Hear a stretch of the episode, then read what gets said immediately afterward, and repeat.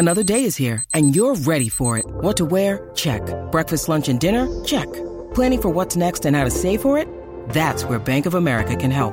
For your financial to-dos, Bank of America has experts ready to help get you closer to your goals. Get started at one of our local financial centers or 24-7 in our mobile banking app. Find a location near you at bankofamerica.com slash talk to us. What would you like the power to do? Mobile banking requires downloading the app and is only available for select devices. Message and data rates may apply. Bank of America and a member FDIC. When you need mealtime inspiration, it's worth shopping Kroger, where you'll find over 30,000 mouthwatering choices that excite your inner foodie. And no matter what tasty choice you make, you'll enjoy our everyday low prices, plus extra ways to save, like digital coupons worth over $600 each week. You can also save up to $1 off per gallon at the pump with fuel points. More savings and more inspiring flavors make shopping Kroger worth it every time. Kroger, fresh for everyone. Fuel restrictions apply. In a world of conflict and strife, there is but one fact we all can agree upon. Everybody loves Hugo. Born to humble surroundings, Hugo Reyes has always been a beacon of light for all who crossed his path.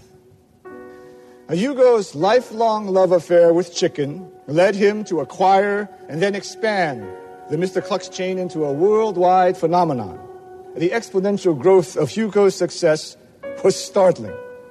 But financial success wasn't the end, it was the beginning. Hugo and giving became synonymous. Parks, playgrounds, hospitals, the Mr. Cluck's House for Children. The philanthropy was unparalleled.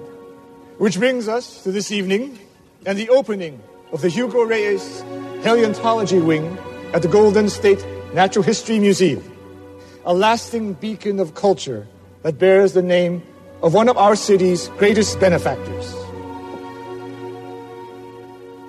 Ladies and gentlemen, our man of the year. Oh my God, it's an upset and it's a tie. It's Josh Wigler and Mike Bloom. Yeah, that's right. Oh my God, Lost is over, but we have to go back down the hatch as the Lost Rewatch podcast here on Post Show Recaps, talking season six, episode 12. Everybody loves Hugo. And Mike, can you believe it? It would seem that everybody loves us too. I wasn't prepared for this. You I like just, us. You I really like us. I didn't check the reviews recently, so I hope so. Uh, there's so many people I want to thank. I want to thank, of course, Count Jacula, uh, DJ Dom, uh, the phrase coming out. Uh, we wouldn't be here if it wasn't Saul, for you. you knew the drill from the beginning. Absolutely. So thank you. Oh thank you so God. much. I don't know why our trophy is also a dinosaur, but we'll split it up. Oh my God. I'll take the butt because of course. Uh, what a lovely time. Uh, thank you to everybody who uh, who who be- bestowed this prestigious award that we're not entirely sure what it yeah, actually wait, so, is. So is it a committee decision? Did Pierre Chang single handedly decide? Yeah, I think it? so. I think so. Oh my God. Well, sorry to Hugo Reyes, but everybody loves you anyway. As Lost is over, but we have mm-hmm. to go back down the hatch. It's the Lost Rewatch podcast. It's everybody loves Hugo, season six, episode twelve. Mike Bloom, and everybody does. Everybody loves Hugo.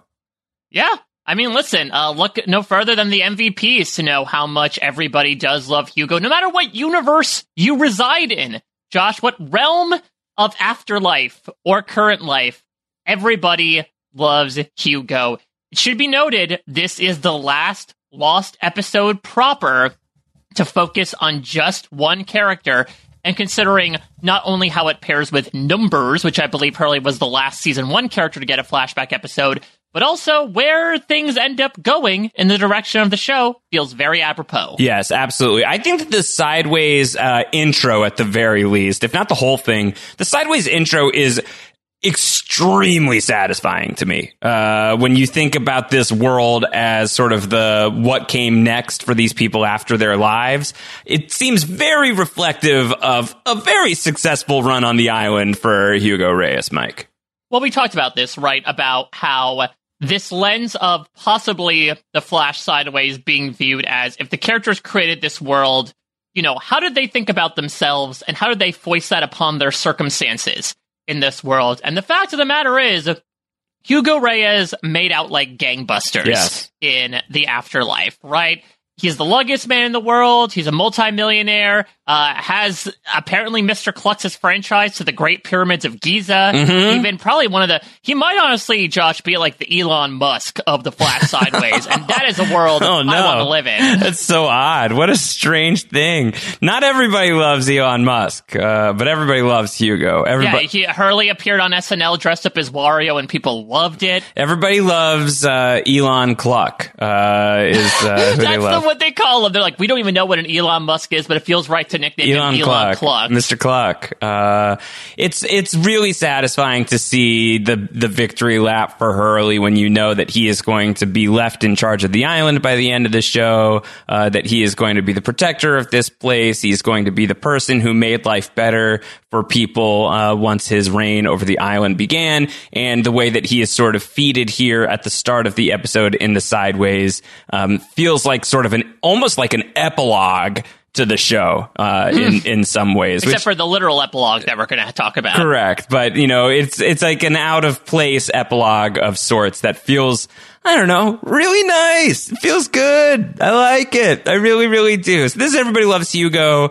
Um, it's a really great Hurley episode. It's, you know, uh, I don't think that you love this episode that much, Mike. I don't want to speak uh, for you.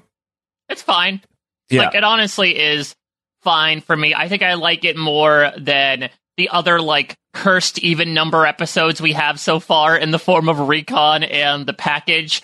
Uh, you know, there's there's some interesting character stuff here, some moderately good stuff. There's some stuff that I really don't like, Sure. uh, that I'm sure we'll get into. And the on island stuff, you know, I think we talked about last week. One of the strengths of Happily Ever After is like the the small amount of time we spend on the island, and now we get that in droves. This episode, that you know, this very much feels to me like one of those uh, chess pieces episodes, getting everyone, getting the merge to happen at the end here, where Jack ends up staring down John Loki with some character sprinkles thrown on top. So I can't say I absolutely love it, but there are certainly things to appreciate, much like I would say about every season six episode, even the least regarded ones. Um, I think what you just said, the word merge, is certainly going to be evocative for fans of a certain other island television show known as Survivor. Uh, and it is for me as well. And I think it's a really valuable way to kind of look at where we are in the final season of the show, uh, where, you know, we're not talking about the sole survivor necessarily, but we are talking about who will be the final candidate to take over the island and protect this place. That's one thing. Uh, and for another, we are going to have the stories collide by the end of this episode, and there's going to be a lot of scrambling uh, along the way. In this one, there will even be whispers in the home stretch. Very Survivor, Mike. yes, Uh, exactly. It's a live island. it's a live- Except, uh, ironically enough, a lot of dead people are the ones doing the whispering. Uh, so I, I think that there are ways in which the final stretch of Survivor and the final stretch of Lost season six uh, kind of uh, sync up in some ways. and it's not like, uh, you know, it's still not the best run of Lost by any stretch of the imagination. And I think some of the episodes that we're coming up against are more good than great, though I do think that there are, um, there are going to be some real bright, uh, bright spots still ahead. And I think even bright spots in this one. But this one does feel to me, talked about out of place epilogue qualities about the, uh, the first scene of this. Um, but I feel in some other ways that this is, this is almost a prologue to the final act of the show. Starting with the last recruit, it really feels like we are finally in the end game of Lost. Yeah, because we had had these two groups separated for a good portion. Really, Dr. Linus, right? That that sort of maligned ending by us was those almost its own pseudo merge with Jack's group coming together uh, with sort of the remnants of the temple. And now, after hanging out on the beach for what feels like forever, now we finally have purpose, albeit it comes at the cost of uh, getting rid of Richard Alpert's first escape plan and Ilana alongside it. It really does feel like one of those transition episodes where I think we are phase shifting into what is ultimately going to be the final form of this of, okay, Jack has sort of been kept at arm's length from the big bad of season six. Now what happens? It very much has that energy. So again, it's very much like necessary to get them into that place. You mentioned it. This is also an episode that I think ticks. I wouldn't say this was a fairly big mystery, but I think still one of those things that people at least hoped got addressed in season six as to the identity of the Whispers. I think We that the cer- Whispers was a huge mystery. I think that people really wanted an answer to this, and I I'm think trying to remember because I feel like it wasn't the Whispers didn't pop up as of late, right? Like this was one of those season one mysteries to the point where it was the the ending of uh, Solitary. But I feel like it had been a while since we've actually had experienced them. No, we experienced them as as recently as the season six premiere. You know, when they're on their way to the temple. How how quickly we hope to forget everything that happened there. oh yeah, I think that's why. I think I blocked it from my memory. But it does. You know, gonna, you're gonna have to kiss me, Josh, for me to remember everything at the temple. Yeah, wake up, Mike. Uh, but we do, uh, we do experience the whispers in relation to the others. And I have talked about how my head canon for the whispers is that the whispers, as explained in this episode, being, as Michael tells us, the ones that can't move on. So effectively ghosts, right? Haunting the island,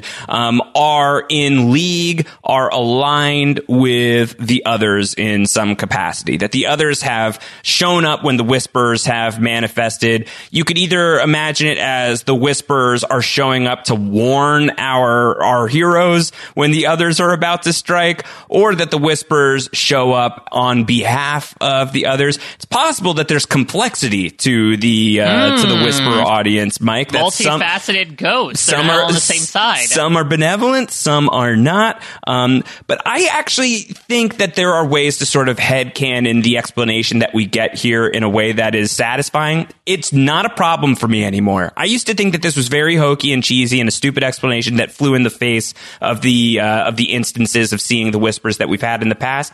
I don't really feel that way anymore. And in, in fact, uh, I kind of I think that the scenes that we get with Michael and that final scene with Michael, especially, kind of beautiful in in certain ways of just the the the idea of how you can you could be gone and still be plagued by regret and shame and everything like that. And it adds a little bit of strength, even in my mind, to uh, the the final epilogue of the whole show, the new man in charge. That's sort of um, one of the narrative, um, you know, the narrative uh, core of that epilogue is Ben and Hurley going to get Walt to bring him to the island because he might be able to help his dad.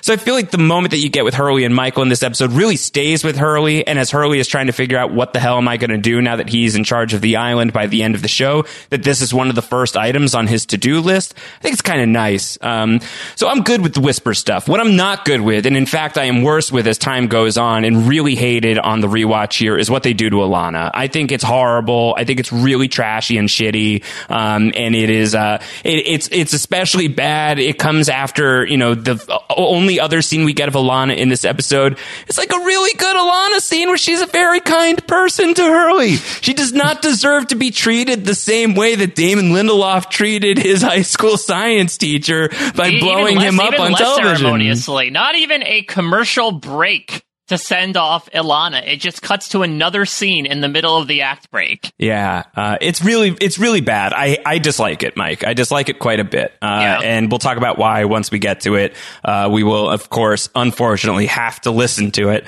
uh, as one of the sounds here today. Um, so that's everybody loves Hugo, sort of in a nutshell. I think I like this one more than more than you do. I think that the Hurley and Jack scene that comes up later in the episode is really really good. I think it's a good Jack episode. I think it's a really great Hurley episode. Um, and I think that it would be, frankly, even higher for me if not for what they do to Ilana. I think that that's going to give it a little bit more of a demerit than I even expected, um, leaving last week talking about Happily Ever After and kind of looking ahead towards this one.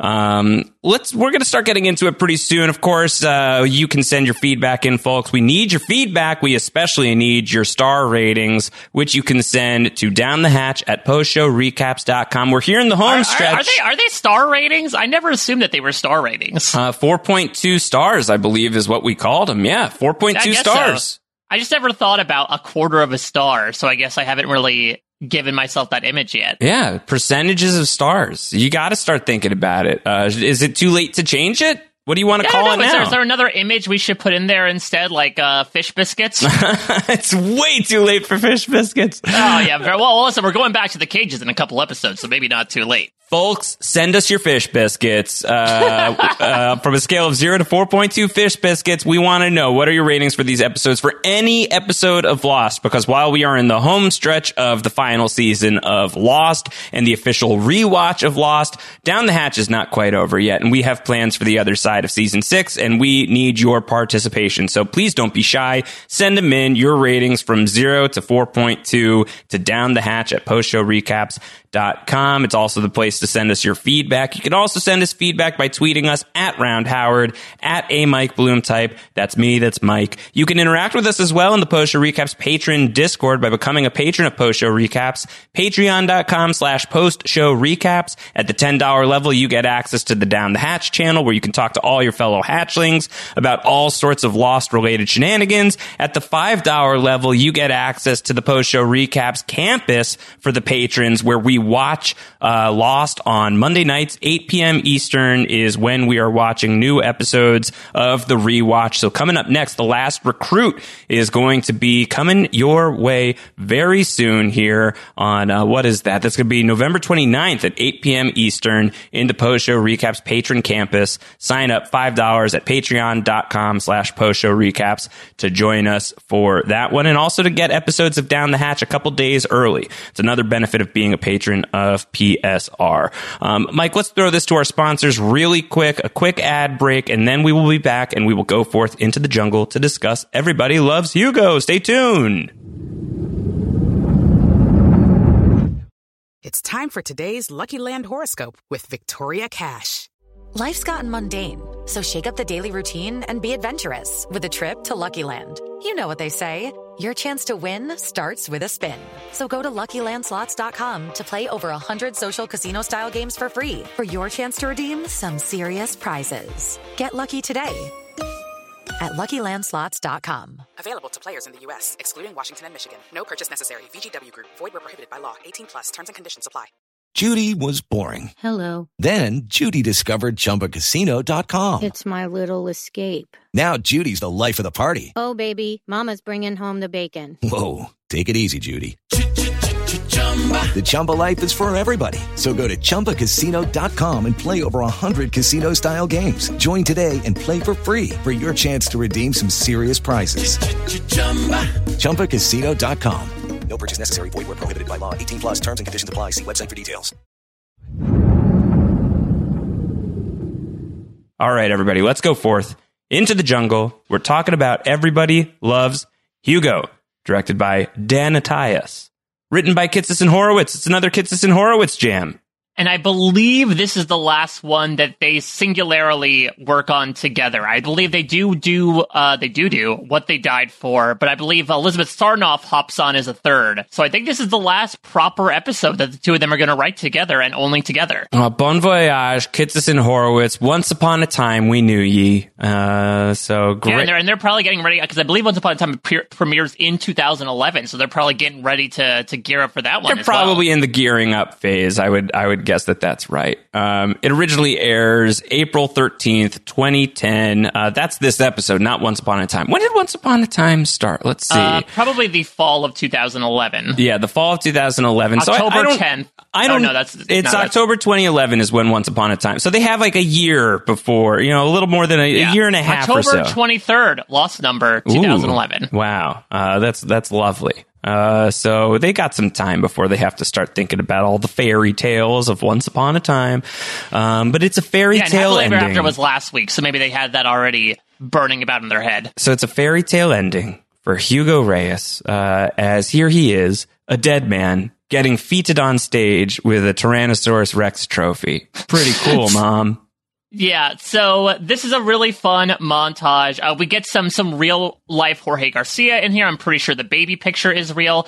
I would say so. There's a picture of Hurley with a Chihuahua. It turns out it's his real life dog, which is nice. But like, Josh, why isn't a Shih Tzu? It should be a Shih Tzu, right? Can we just headcanon it that in the sideways Chihuahuas are Shih Tzus? Is it that weird thing of well, in this universe, there Yeah. is no such thing as a Chihuahua. It's actually just all dogs are Shih Tzus. All dogs are Shih Tzus in the Flash sideways. So um, poor Vincent is going to enter this universe and turn out to be very different from what he once was. yeah, uh, Vincent, but maybe that's what he always wanted to be. Um, Yeah, th- th- this is also where we find out that Hurley apparently has like an experimental farm, which I found super sort of out of nowhere in the middle of the slideshow. all of the various things that you find out about Hurley in the slideshow are amazing. So, what was the experimental farm that he has in real life? Is that the island is an experimental farm? I feel like uh, that explains the polar bears. Well, I think you know what it is in the experimental farm. I think in the Flash Sideways has got to be for dipping sauces, right? this dude was obsessed with dipping sauces when he was part of Dharma. I think he brought that into the afterlife with him as this chicken magnet. Uh, I think that he may be, yeah, he's just, a, he's attracting chickens left and right, this chicken magnet. Uh, I think that that's good. I like that. I like that he's been farming for sauces. yes, he's the old sauce farmer, and because Hurley's the luckiest man in the world, he hit a pocket of like untouched rants. He I'm so, for I'm, ranch. my brain is so diseased at this point, Mike, that I was in my mind thinking, what's the sauce man equivalent of Saul the Drillman? So I came up with Farm the Sauce Man, um, Arm the sauce man. which is not a name. Farm is not a name, but it can be in this world. Uh, Farm would be a good name for something. Farm Wiggler. No. No. Mm, no, think so. because that's more of a command than a Do you person. think that the farm has anything to do with Ray Mullen and his peaches slash pears? I mean, listen, he wasn't the, Good the random the mechanic sauces. that helped Kate out of her handcuffs. So, like, I would imagine he might have been recruited by Hurley. Maybe uh, the pot farmers that Locke stayed with once upon a time got recruited by Hurley as well. Like, all of the agrarian people that these the 815 encountered got kind of schlepped onto Hurley's ranch farm. Here's uh, Hurley's mother, who is very mad that Hugo does not have uh, a relationship. Uh, women don't love Hugo. Everybody else does, is what she says. You need a woman, Hugo. Yeah, and this is a fun mirror because I believe the very first scene we see of her in numbers, right, is when Hurley comes home from Mr. Clucks, and that's what she complains about. I will say, uh, you know, no David Reyes in this does make me question: Did he make it into this Oh, reality? Uh, I mean, maybe maybe it's just that Hurley only had a plus one, which you. But I would imagine that you, if you're the benefactor, you probably get more than a plus Uh, one. I would type think of thing, so. right? Maybe it's just Cheech's uh, availability, hopefully. I want to believe that this worked out. Um, yeah, exactly. Because again, much like we talked about last week, of like, what does Desmond working for Widmore mean in this universe? If Hurley's there without, you know, his dad that he, he was able to to you know make up with in the very nice years of his life, if he's not there, what does that say? What does that say? I don't know. I kind of hope that, uh, listen, you know, David Reyes may have his own baggage that he has to work through before he can wake up, right? He has to work up to being worthy of Hugo and his wife again. So, uh, so maybe he and Carmen have some kiss in the finale that was cut from the final episode that wakes him yeah, up. and then what is it? The image of the two of them bumping uglies and Trisha Tanaka right when Hurley's overhearing it. Da, da, da, da. Thank you. Um, That's what he says after it comes out. Like, oh, thank you. Thank you. Um, so uh, she's setting him up with a girl named Rosalita. Uh, you know, this is a lot. This is a Yeah, and lot. also, uh, it is revealed, even though David's out of the picture, it seems like Grandpa Tito's doing well, though, Good. right? Because I believe it's Grandpa Tito's neighbor's daughter. So unless this is Good. posthumous and Tito has double died. Good, good. We're happy about this. Um, on the island, um, Hurley is talking to Libby's grave. He wonders why she doesn't ever come by. Uh, you know, Because he's uh, they hired Cynthia Watros to make the most weird cameos between then and so now. odd. Yeah, she's the one ghost who never showed up. Apparently, um, she never visits him. Uh, but Ilana comes by uh, and says, "Hurley, we got to get going. We're gonna we're gonna get dynamite from the Black Rock. Uh, we're gonna you know figure out what's going on with all of that. Richard has the plan. We're gonna follow through the plan. But she's not so busy that she cannot stop and ask Hurley, "Hey, whose grave is this?" And Hurley goes on to say, "Well." This was Libby. We liked each other. We were to go on a date. It was a picnic. And then she was murdered. And Ilana takes a beat and very respectfully says and empathetically says, I'm sorry. And then respectfully leaves to give him some privacy and some space. Ilana, stand up individual. Yeah, I mean, I wonder if this is also like a post I'll have you, Ilana, right? Where she's like, you know what, maybe these candidates and other people aren't so bad after all. You know, I, I might as well take the time to get to know them if I'm supposed to protect them. Yeah, she's like, well, I'm a character on the show. I should interact with the other characters the on the show. like five minutes. Yeah, you know, it's a nice moment. I like it. I think I think it's sweet, uh, and you know Hurley gets to to meet someone new right before he's about to see someone old. Yes, and so here he is. Michael Dawson shows up, and Michael's only season six appearance is this episode. Harold Perrineau coming back one last time, and he's here to stop Hurley from getting everybody killed. Fairly bold, Mike, uh, that Michael would show himself to Hurley, but I guess it makes sense considering he is somebody who has also blown up Yep, that he would yep. be concerned for other people to blow up as well. Maybe Michael's working theory at this point in time, Mike, is the whispers are the ones who can't move on and are also the ones who were blown up. Uh, well, I think it's that you can't move on because all pieces of you have been scattered to the four too- corners it's of the too hard to assemble. The assembly. We can't put you yeah. back together. Yeah, I, I actually, the more I think about this with Michael, because initially you think just things like a wink and a nod, right? Of like, all right, let's bring in Harold Perrineau for the final season. But I think going back to meet Kevin Johnson and sort of like the moral quandary that Michael faced there back when he thought he was going to blow up a boat of innocent people with that bomb that Ben planted for him.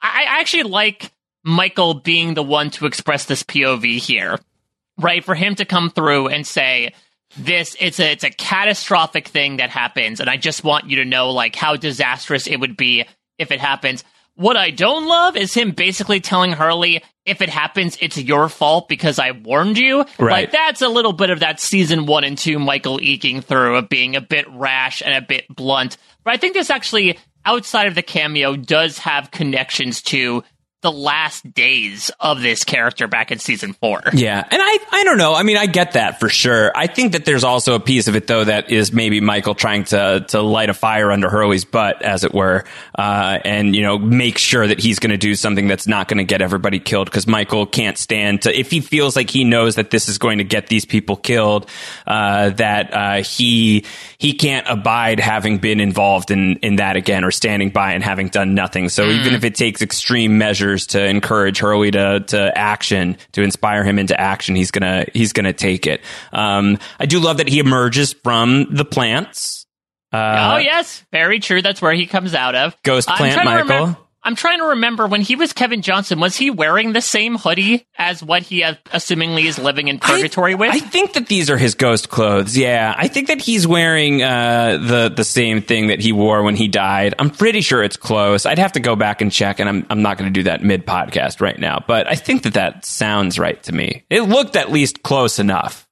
Because I would also love if he's like relaxing in his ghost recliner. He's like, "Oh shit, what's Hurley doing, man?" And he Yeah. has to like get out in his sweats and his hoodie to be like, "All right, I'm sorry, I'm not dressed up for the occasion, but you leave me no choice." Yeah. So he's talking to Hurley, and Hurley is like, you know, Hurley doesn't get super angry all that often. It's not like he's never gotten super angry before, lest we forget the time that he tackled Sawyer into a tent. Uh, You know, we've seen this before from Hurley, but this is sort of the more serious, you know, stiffening up of Hurley when he sees Michael. He's like, what are you doing here, dude? Uh, you Yeah. know, which I, I'm, I'm which also, I like. I, I'm looking at photos now on Lostpedia, and Michael was wearing a button-down shirt when he said quote when he saw quote unquote Christian cool. Shepherd. So, he, I- he got the ghost hoodie off of the ghost rack. Yeah, he became. Uh, listen, Josh, he became literal Ghost Protocol. So I think it makes sense. Yes, yes. My favorite move. Put up the hoodie. Ghost Prots. We're underway. Uh, so uh, we're gonna get people. Is it Jack who walks up? Who are you talking to? Her? He's like nobody. Yeah.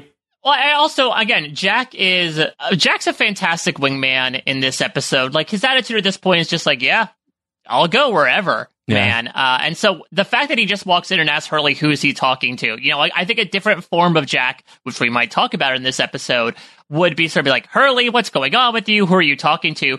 But at this point, you know, Jack was aware that Hurley had been talking to Jacob, and so he just sort of treats it with a nice nonchalance of, yeah, you do this thing now. It's weird, but it's okay. I'm with the island now. So yeah, who you talking to? I'm curious. Yeah. Um, all right. So let's go to the sideways.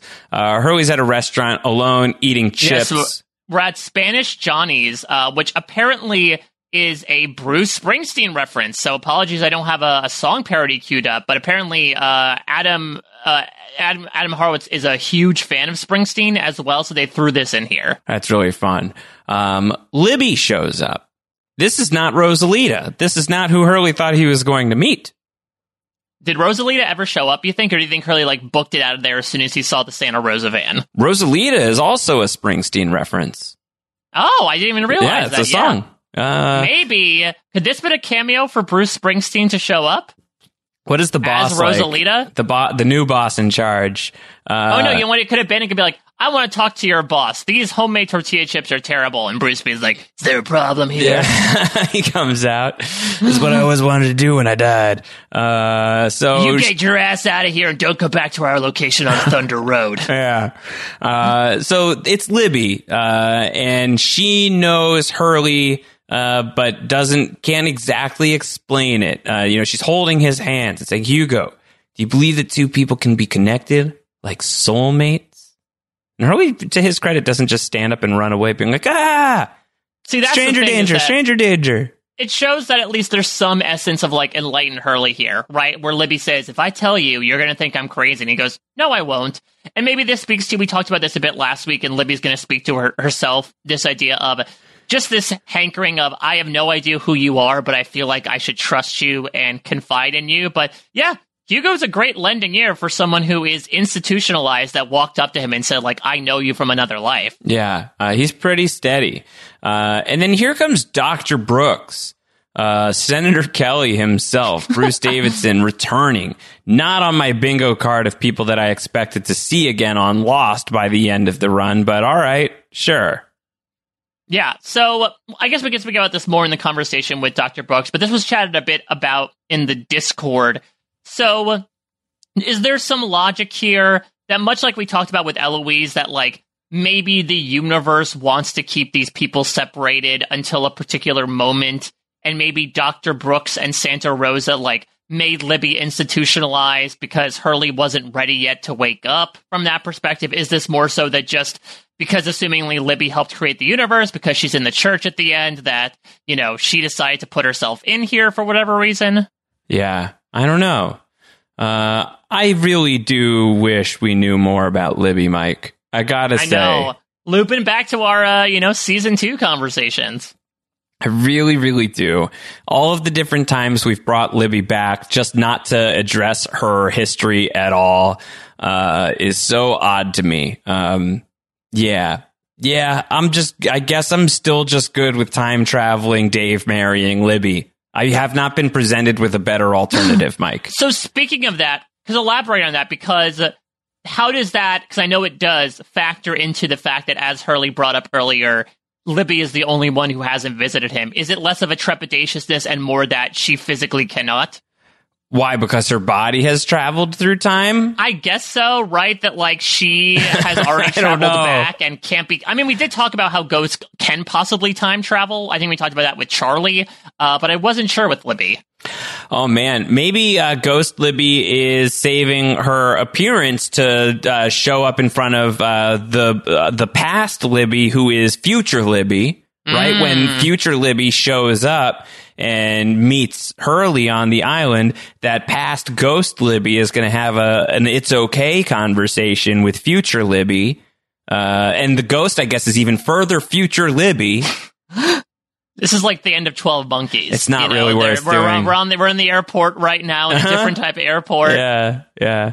Uh, anyway, so she's uh, taken back by Dr. Brooks to Santa Rosa in the van. So they were just going for a trip to Spanish Johnny's. I don't understand do. it, honestly. Like, okay, group field trip, Spanish Johnny's. We're going. To, who wants Mexican? yeah, it's just such an odd use of the of the van uh, for a trip to Spanish Johnny's. But Though I don't know. I, I talked about this when we were watching. Those loaded I- nachos. I, I guess I am fortunate enough that I, I do not have anyone in my immediate life who did uh, or was institutionalized. I never understood the whole like voluntarily sign yourself in and out. it's Stuff. you know varying degrees of stuff. You know, I think Right. is, I, mean, is the point. I talked about this on the X Files podcast actually several weeks ago. I just I didn't understand it. Where like Libby could go, maybe she wanted to go, and everyone's like, "Oh yeah, could we go with Spanish Johnny's?" Doctor Brooks is like, "Fine, I'll drive the van. I'll be your Miss Frizzle." No, he probably wanted it as well. Uh, how could you resist? Um, so we go back to the island, and the thing happens. Let's listen. Sound one.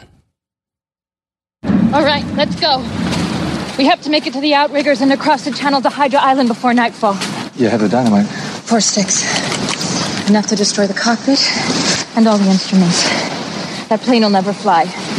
Um, I don't know if that's a good idea. I mean, for one thing, that stuff's really unstable. You have to trust me. I've been training my whole life for this. To blow stuff up? To protect you. Yeah, but how's blowing up the plane protecting us? With that plane gone, that thing won't be able to leave the island. Yeah, well, neither will we, and then we'll be stuck here with it, and they'll be angry at us. Jacob said Richard would know what to do. And Richard said to blow up the plane, correct? Yes. Well, Jacob never said anything about it to me. I mean, what if Richard's wrong? Hugo, I'm looking out for your best interest. All of you. Nothing is more important than this. That thing is evil. And God help us if it ever leaves this island. Because if it.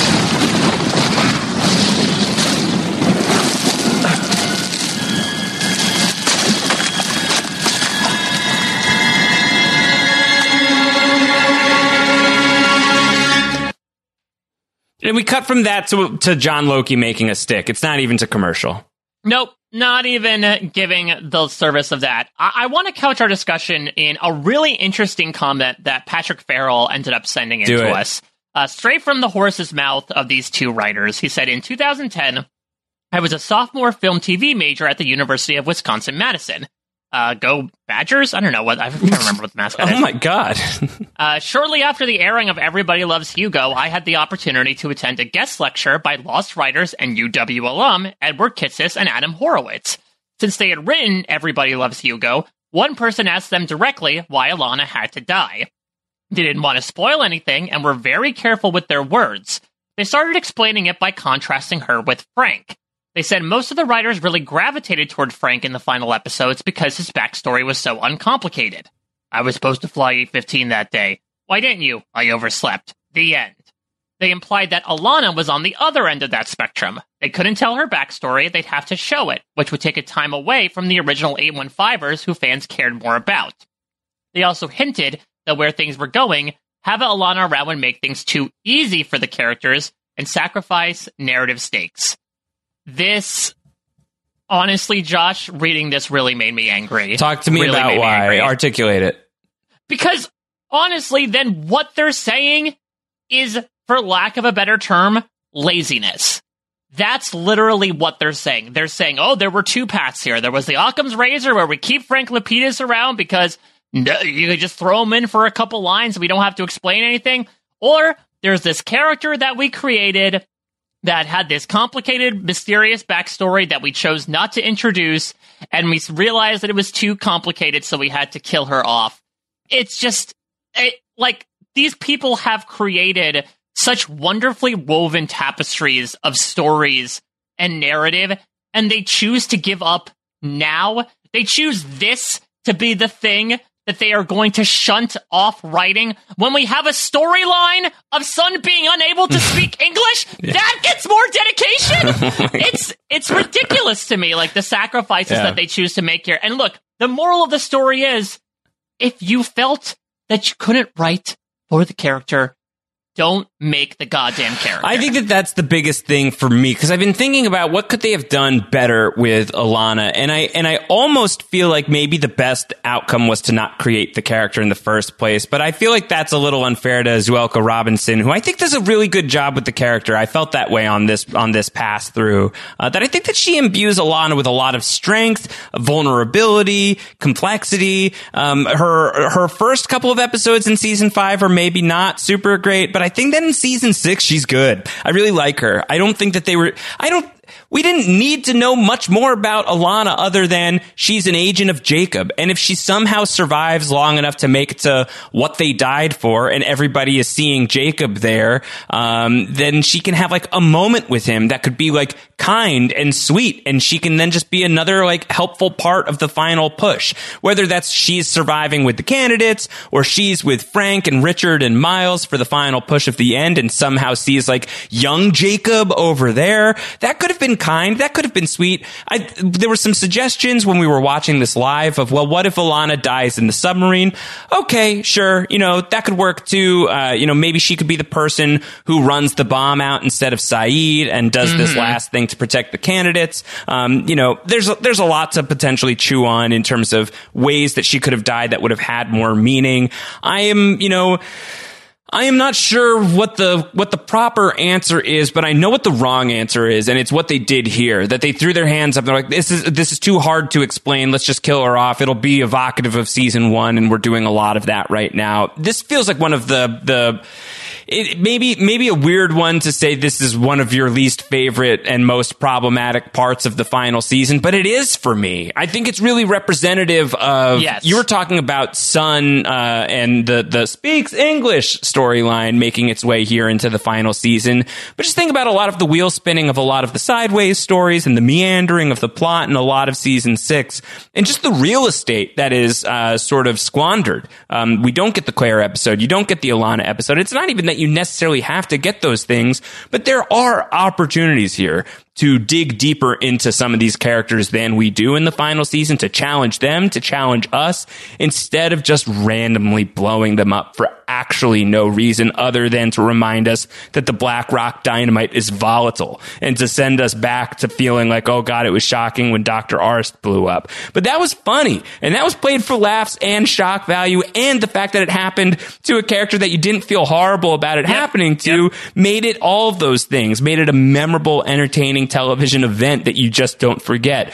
With Ilana, it feels unnecessarily cruel. And I think to use your word, it does feel lazy. It feels like um, a, sur- a, a surrender, a white flag. It feels like um, a real mis- misjudgment of the character and where we as the audience are with her. I don't think that anyone is blaming where we are in season six on Ilana the way that people may have been blaming so- some of where we are in season three on Nikki and Paulo, for instance.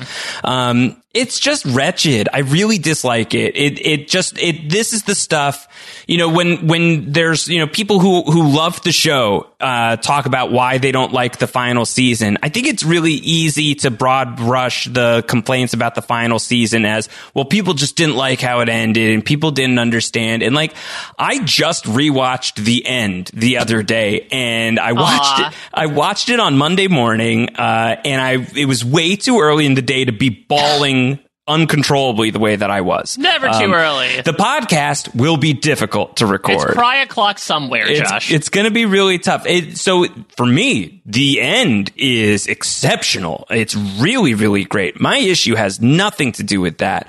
My issue has to do with the the the missed opportunities with characters and real estate of the final season. And I don't think that it's fair to say that if you didn't like the final season, uh, it's only because you didn't like or understand the sideways. I Yep. don't think that that's fair at all. And I think Ilana is a real avatar of that for me. Yeah, I mean, listen, I'll be quite frank. Uh, not Lapidus, even though they they cited this character.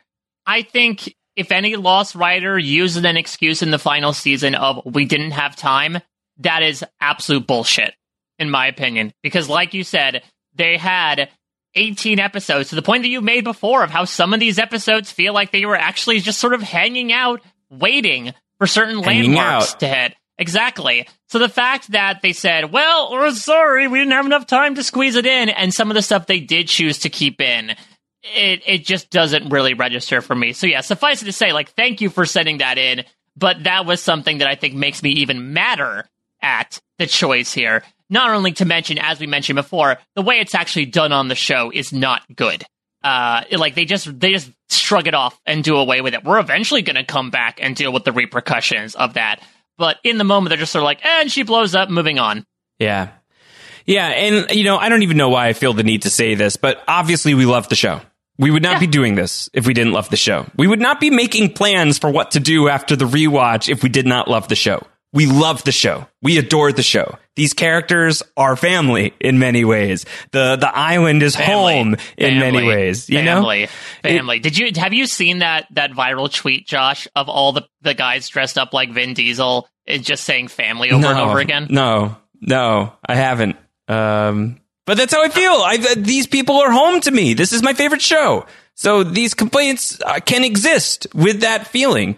And it, you could be, you, you can say to your, your child at the end of the day when they come home from school and they did something wrong in school and you got called about it that I'm very disappointed in you.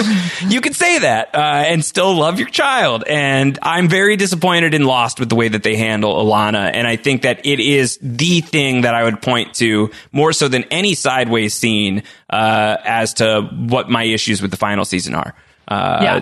Yeah. And and then we cut from that to I think something that is a little bit also of a microcosm of what I don't love about season six, which is as Sawyer vocalizes the fact that Camp John Loki has just been sitting there doing nothing, Yeah. doing Jack all, Jack Shephard all for the past little while, right? They got like tranked a couple of episodes ago. Then they just sort of came back to life, and now they're just waiting on orders. But unlike John Locke, who gets zapped away before he can give orders in the beginning of season five, John Loki's got nothing for you, to use another piece of Survivor parlance. Nothing for you. Uh, so he's got nothing. He's been making this stick uh, this whole time. Uh, and uh, Sayid has returned. Uh, he has returned with Desmond, and he is going to take John Loki to him uh, to uh, have a conversation that we will check in on a little while from now. Meanwhile, on the other side of Ilana's explosion, Richard is trying to wrangle the group together, and he's saying, "We need to go back to the Black Rock and get more dynamite, or else Ilana died for nothing." All right, so this is perhaps the biggest revelation I had about this episode. Uh, and it sincerely blew my mind, like Ilana chunks all over the 815 camp. I realized, at least in this episode, because I honestly don't remember much about Richard's arc for the rest of the series, but Richard Alpert has such big early season Jack Shephard energy in this episode, Josh. Tell It me, is- tell me more about that. it's incredibly interesting to me because this entire time Richard is going to be very vocal, right? He's going to be headstrong. He's going to be very stubborn. He keeps pushing this dynamite plan. Uh, he, eventually he's going to split away from the group because he is that, that, you know, set in his ways. He's going to, you know, actively oppose people like Hurley and Jack who are more so connected with the island in a way that Jack would. I mean, quite literally. So we saw Isabella's cross that Richard put on in Ab Aeterno. This, I believe, is the first episode that that cross is missing. So it really is almost like Richard Alpert took off his Richard Alpert outfit and put on his Jack Shephard outfit. I think the way that Richard engages with the group and really tries to take that leadership role to be like, all right, especially now that Ilana is gone, we've got to keep going. We got to keep going for Dynamite and doing it in a brusque way. I think really harkens back to those early days of Jack, right? Where he's like, I don't want to do this, but somebody has to. So I guess I'm the one giving out orders here. Yeah. Um, I I love that. I think I think to me he's maybe a little more cracked out than Jack was in season one. There's sort of a wild energy to Richard here, uh, where he gets like so angry and animated about it, and Jack was kind of stoic. Uh, is certainly my memory of early Jack. But I think that you're right otherwise about sort of the defiance the the inability to listen to anybody else or lack of interest in listening to anybody else or the self-assuredness and certainty that he is on the right. Even after having a moment of you know sort of bonding with Hurley he's going to be very anti-Hurley in this episode. Um, which I think is also yet another maybe demerit in Richard's column. We're going back to that because uh, Hurley is clearly going to be the leader of this place, and Richard, who spent all of those years being the lieutenant to all of these leaders, can't see that Hurley is the guy who should be calling the shots. Uh, so, but I, I think that that's great. I think that that's really fun. This idea of Richard sort of taking on the Jack role, as Jack is, as he's going to say, actively resisting uh, doing his normal Jack stuff. Yeah, which is again very fun because it's this idea almost like spoiler alert for The Wire. If you haven't seen this incredible show, please tune ahead about 30 seconds to a minute. It very much reminds me of that, right? When the ultimate lesson is like, even those in power that leave, someone else steps in their place and the cycle repeats itself. We get it a little bit here, where in the absence of John Locke, Jack has stepped into his place, but like there's almost always going to be a natural opposition to that force. And so Richard has kind of become the man of science in his place. I think it's just a very fun character note that, again, I'm not sure if it's going to live outside of this episode, but at least in this episode, the way, and especially the way that that Richard separates from Jack in a way that, much like Jack separated from Locke in another Hurley episode, uh, I think it's it's it's very fun to watch. Yeah, I definitely think so as well. I love Hurley in this episode so much, where he's like, "Oh yeah, no, Richard's right, Jack. We gotta we gotta do what Richard wants us to do. It's the right choice. Do you trust me, Jack?" And Jack's like, "Okay, Hurley, yeah, I trust you." Yeah. The the fun thing about Jack as well is that he knows that Hurley is sort of lying through his teeth this entire time. Because say what you want to about Hurley as a character, the dude still can't lie for beans. Uh, and so it's going to become a much bigger moment later where he claims that Jacob's right there telling him what to do. But like, I would imagine in this moment when Hurley's saying, Oh, we have to go to the Black Rock and assist Richard, Jack's like, All right, you're up to something, Hurley, but I'm with you no matter what. He doesn't need to know. Doesn't need to know. Uh, in the flash sideways, following meeting Libby, Hurley has gone to one of his very own Mr. Cluck's locations to get a bucket of family style fried chicken to Yes! the face. And we need to talk about this cameo because this is uh this is not obviously like a special guest thing, but Josh, a semi-famous face, especially I think to you and I in our proclivities towards movies, shows up here as the clerk. Yeah. Uh, it's Samm Levine. Samm Levine, aka Artie the Beekeeper from Wet Hot American Summer, probably most famously well known as Neil. Is that his character's Yes, name from yes. Freaks and Geeks? Mhm. Uh, yeah. So here he shows up as like the the erstwhile amiable clerk at Mr. Cluck's, and it was one of those Leonardo DiCaprio moments of like, oh, that guy, yeah, he's here. Uh, I don't know if he was like a fan of Lost or if he just randomly got cast in this, but fun to see him make an appearance as a day player. Yes, uh, really fun. This is the sort of cameo that I can get behind because it's fast. yeah, it's exactly. really quick. Not spend an entire episode on, uh, you know, on the EPA guy from Ghostbusters being the main antagonist. No. I think that that's good. Uh, so Hurley's going to sit down with the chicken witch. By the way, I should mention I'm on a diet right now. This looks so good. All I want to do is eat the full bucket of chicken to the face. I'm I'm so in yeah. Hurley's headspace right now that I would eat. I, I- would I crush my feelings in this fried chicken bas- uh, basket right now. That's the thing. I don't know. Maybe I'm I'm not like uh I'm not a big KFC guy in terms of like getting that type of fried chicken. I don't know if I'd get the bone in. Oh, I fried chicken from totally would. Type of I totally would. Hundred I think I percent. have, I think I have fears about that. Like, I'd rather, I know that the boneless probably has more suspect circumstances as to what's in it, but like, I'd rather dig into that than have to worry about bones when, No, when eating would- some Mr. Cluck's. I'd go all the way, and I would do exactly what Hurley is doing right now. And I, I, I, I cannot wait until the day that this happens for me. Uh, ideally, not in the afterlife, though. I guess if I'm eating fried chicken in the afterlife, something went right. Um, Anyway, uh, Desmond recently woke is going to pay Hugo Reyes a visit here at Mr. Cluck's to try and push him along to do the same thing for Hurley as Charlie did for Desmond. Let's listen in sound number two.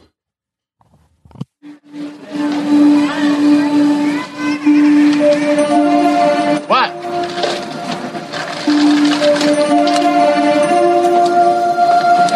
I'm sorry.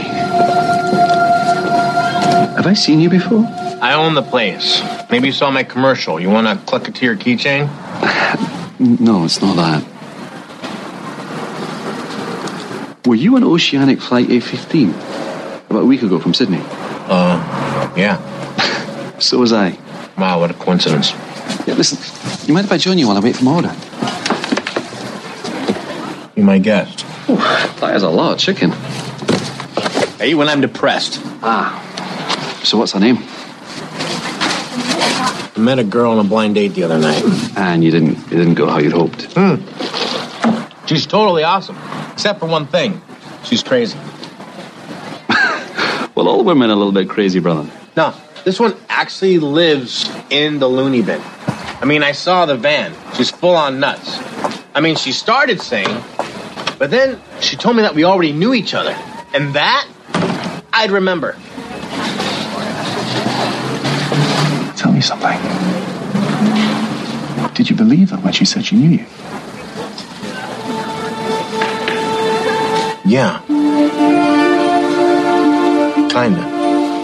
You know, I say go with your gut. Now, maybe you should. You should try to find out where she thinks she knew you from. Before you give up on her. 42? Order 42? Ah, that's me, brother. Well. Ah. It was nice bumping into you. Let's compare this nudge from Desmond to later when he runs over John Locke with his car. Yes, okay. Uh, it's a big extreme. Uh, yeah, it's, very a much huge, different sense sides of the huge spectrum. swing. Huge swing. It's very, very different. Uh, Absolutely. I, ju- it's- I just think it's really interesting that, like, you think it's a gradual scale, right, where Desmond has this new mission. And this is very nice of him giving the very gradual nudge. Also, you know, having one of the most romantic characters in the show be like, chase after her. Very Desmond esque. And then he runs over someone Yeah, with he's his just car. gonna hit uh, Locke with a car. Uh, like the the Desmond in the Flash sideways trying to wake people up stuff is so much more complicated than it needs to be. to Hurley, a gentle nudge. To John Locke of the full force of his four wheeled apparatus is crazy. Yeah. It's actually It's, crazy. I mean, uh, maybe this is like the result of him not having much guidance, right? Maybe that's the sort of the Jacobian elements of it all. Jacob doesn't give instructions to people and they go wild trying to interpret his words. Desmond just had this inkling of, okay, I need to help them, but nobody told him how, so he's just wildly making swings and hoping they connect. Yes. Uh, so he's giving him that, that little push to go and investigate the situation further on his own. I guess that's going to work out. You know, that's going to work out for for uh, Hurley and Desmond. Uh, but we followed Desmond out of the sideways, which I think is interesting as a choice. Yeah. Uh, I guess we're doing more of that as things are starting to the cosmic gumbo is starting to blend together. Mike, uh, it's a cosmic gumbo. Uh, is what we called it on set. Uh, John Loki and Desmond are going to have the conversation. Uh, where he's like, "Well, why haven't you run? I've got nowhere to run to, brother." Uh, if, yeah, if, like if, Desmond's tied to a tree and he's like, in all a I'm jungle of mystery. to you. Yeah. Uh, and I love this from Loki when he says, wow, if I have nowhere to run is not the best argument against captivity, then I don't know what it is. Dude, this is Um, a, it's an interesting episode for John Loki because this is where we begin to see shades of the guy that existed through the first bunch of episodes in season six, and that's because Desmond still believes that he's John Locke, and so it's almost like, oh, I get to play this game again. Okay, I'm a little rusty, but this is fun. It, also, it should also be noted we talked about this Desmond Sayid scene at the end of Happily Ever After, how both of them are like not intoxicated, but definitely not acting in the way that they usually do. I sort of realized that I think in this episode, Desmond's almost acting like a child.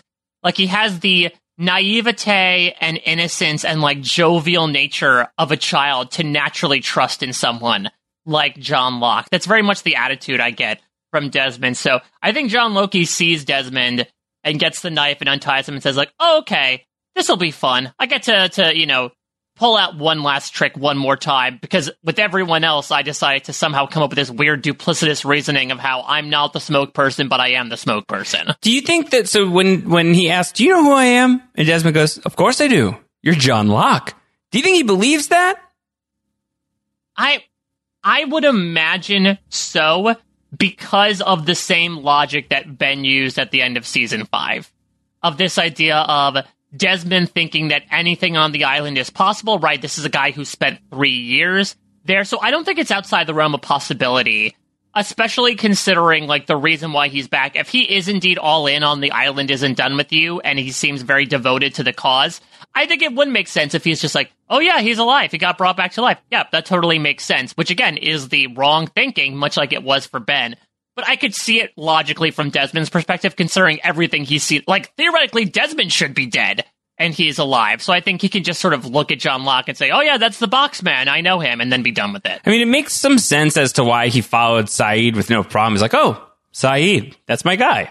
Uh, and he Yeah. would be here with John Locke. He'd be like, oh, John Locke, box man, that's my guy. You know, I am I am sad that Desmond did got get a hello yourself box man in. it would have been nice. Uh, you know, we're talking about the types of nods that the final season does to previous instances uh, of character interactions on Lost. That would have been good. But I do love the, of course, you're John Locke. Uh, is is great, uh, and Loki's reaction to that being like, "Oh God, yes, yes, yes, yes, yes, I've got him exactly where I want him," uh, and he's going to end up throwing him down a well. Which I got to tell you, still don't fully understand why he does that instead of just outright killing him if Desmond's not a candidate. But whatever. Um, okay, so Ben is with uh, is with Jack, and We should also note here, uh, because you skipped over it understandably, so there is a small scene where Hurley goes through Ilana stuff. Apparently, this was a pickup scene. Uh, they filmed it, I believe, while they were filming What They Died For, another Kitsis Horowitz joint. Maybe it's because they, like, I don't know, wanted to somehow commemorate Ilana in some way. But yeah, if the Hurley going through Ilana stuff scene just randomly comes out of nowhere, that's why. Yeah. Uh, so they're walking through the jungle. This is where Ben starts to remark that Ilana had been trained by Jacob, and no sooner does she tell you who you are and what you're here for, that she blows up. The island was done with her. What's going to happen when it's done with us? And it should also be noted, Sun's just here because remember, she still can't speak English. Can't say anything. So she's just hanging out with ja- with Jack and Ben, having this very like ominous conversation about what happens when the island's done with you. Yeah. Uh, yeah. He, uh, you know, he's probably concerned about himself, rightfully so. Yeah. Ilana was kind of keeping him alive, uh, is probably his view of things. So he's probably a little nervous. And he also thinks that maybe this is a representation of the island being like, oh, Ben, you thought you were remorseful, but we're still not on your side. Yeah. Right? You still have several demons to slay. So we reach the Black Rock, and again, let's let's put this in the Venn diagram of Richard and Jack Shephard circa season one. Richard says, "Only I will take the dynamite." Yeah. Richard Alpert uh, would definitely switch it out for Kate, so that when she gets sucked down the the, the monster tube, that like uh, he reveals that he actually had the dynamite the entire time. Yes. Uh, so Richard's like, "Where's Hugo?" And we just cut to go, go, go, because Hurley blows up the GDBR. The goddamn Black Rock is gone.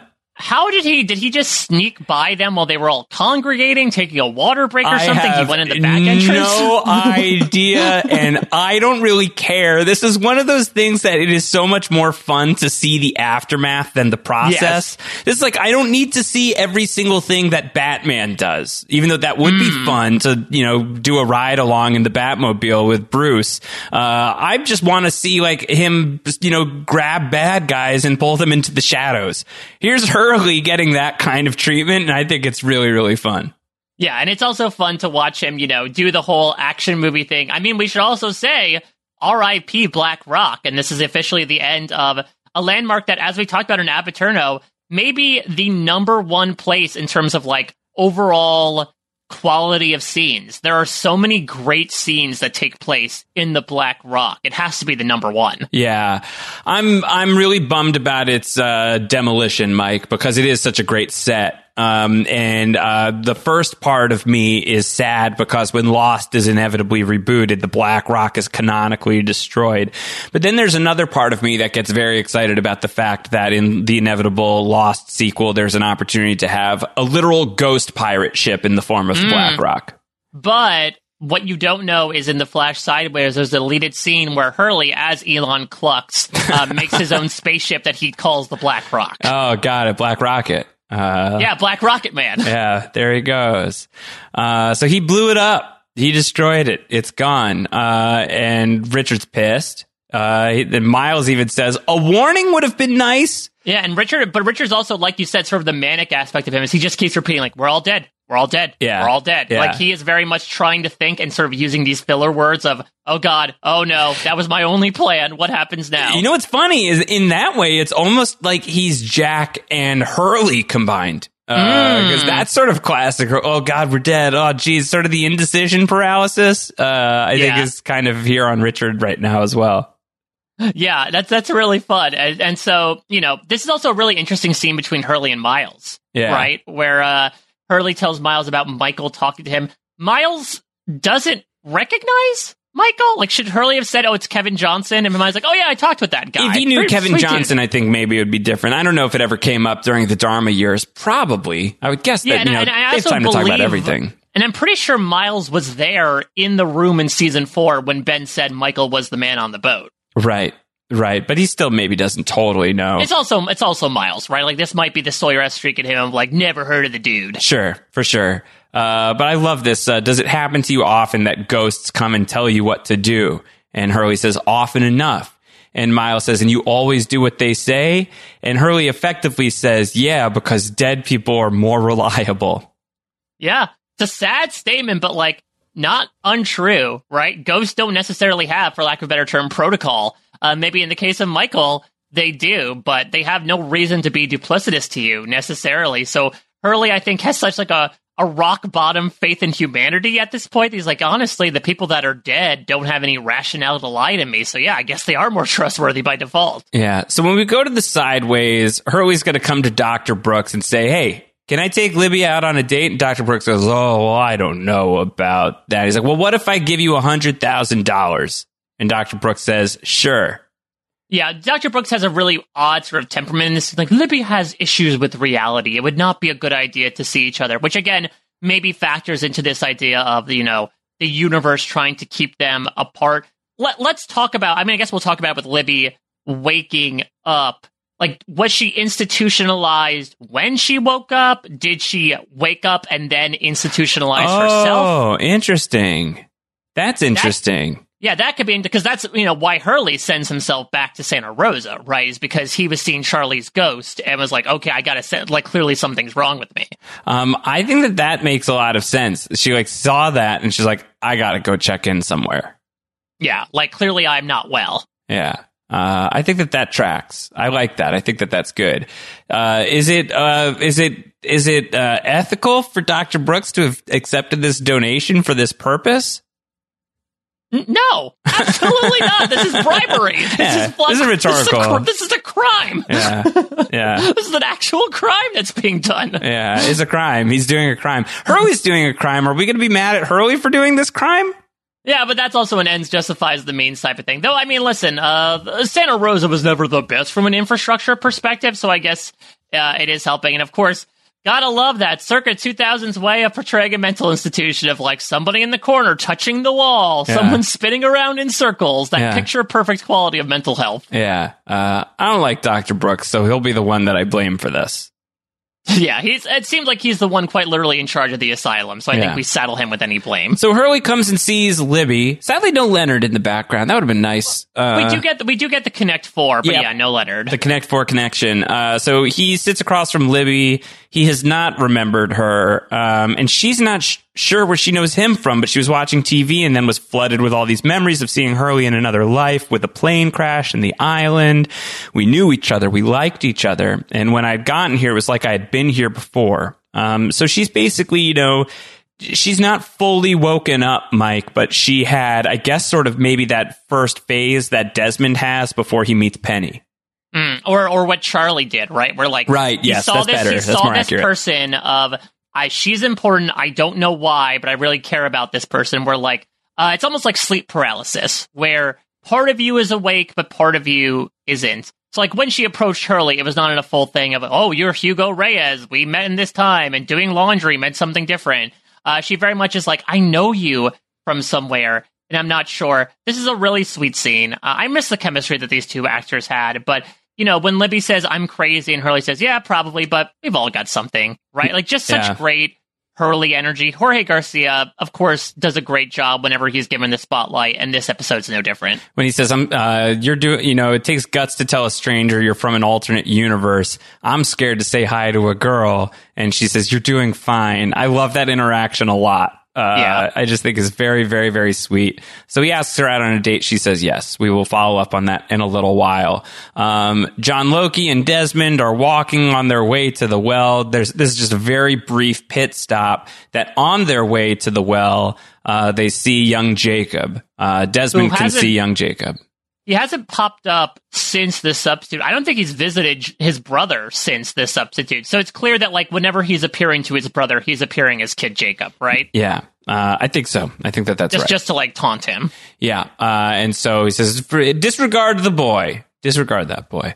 Um, we are now going to get into uh, a series of scenes that shall mark uh, the remainder of our sounds for this episode. A very back half sound heavy episode of, so. of Lost, Mike. So let's start here with Richard Alpert is going to finally start speaking in full sentences instead of just grumble, grumble, death, we're going to die, uh, and try to make his pitch as to uh, what they should do next. And Hurley will make his own. This is almost evocative, Mike, of the season four premiere uh, of taking sides. Very, very much so. With but now Hurley, Jack is the Hurley, and Hurley is the Locke. Yes. So let's see who we should follow. Let's listen in sound three. Where are you going? Stan, Get back to the Dharma barracks. Still grenades there? Explosives? Yes, I think so. Then that's where we're going. Maybe we should talk about this a minute. Talk? There's no time to talk. But if you know what we need to do, you know how we stop that thing from leaving the island without blowing that plane up, then let's hear it. Let's all hear it. I know what we need to do. Really? What's that? We have to go talk to Locke. Are you trying to get us killed? It's not my idea. It's his.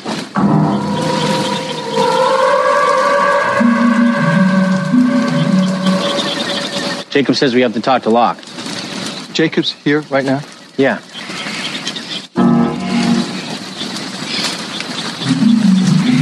Ask him what the island is. What?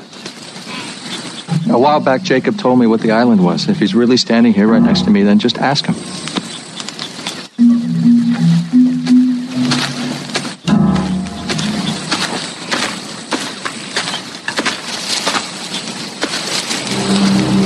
Prove anything to you, Richard. You can either come with me, or you can keep trying to blow stuff up. Your call, dude.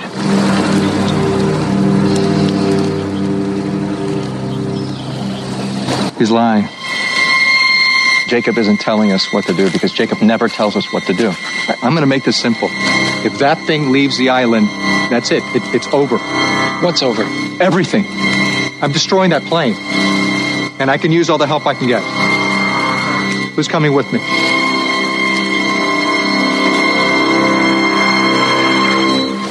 I am.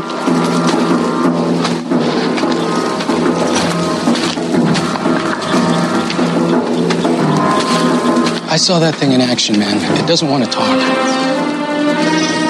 Sorry. Anyone else? Sorry, Richard. Jacob says we go talk to Locke, we go talk to Locke. I'm going with Hugo. Really?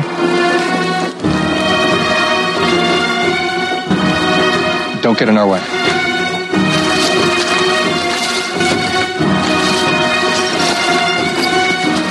All right, Hurley. Let's go talk to Locke.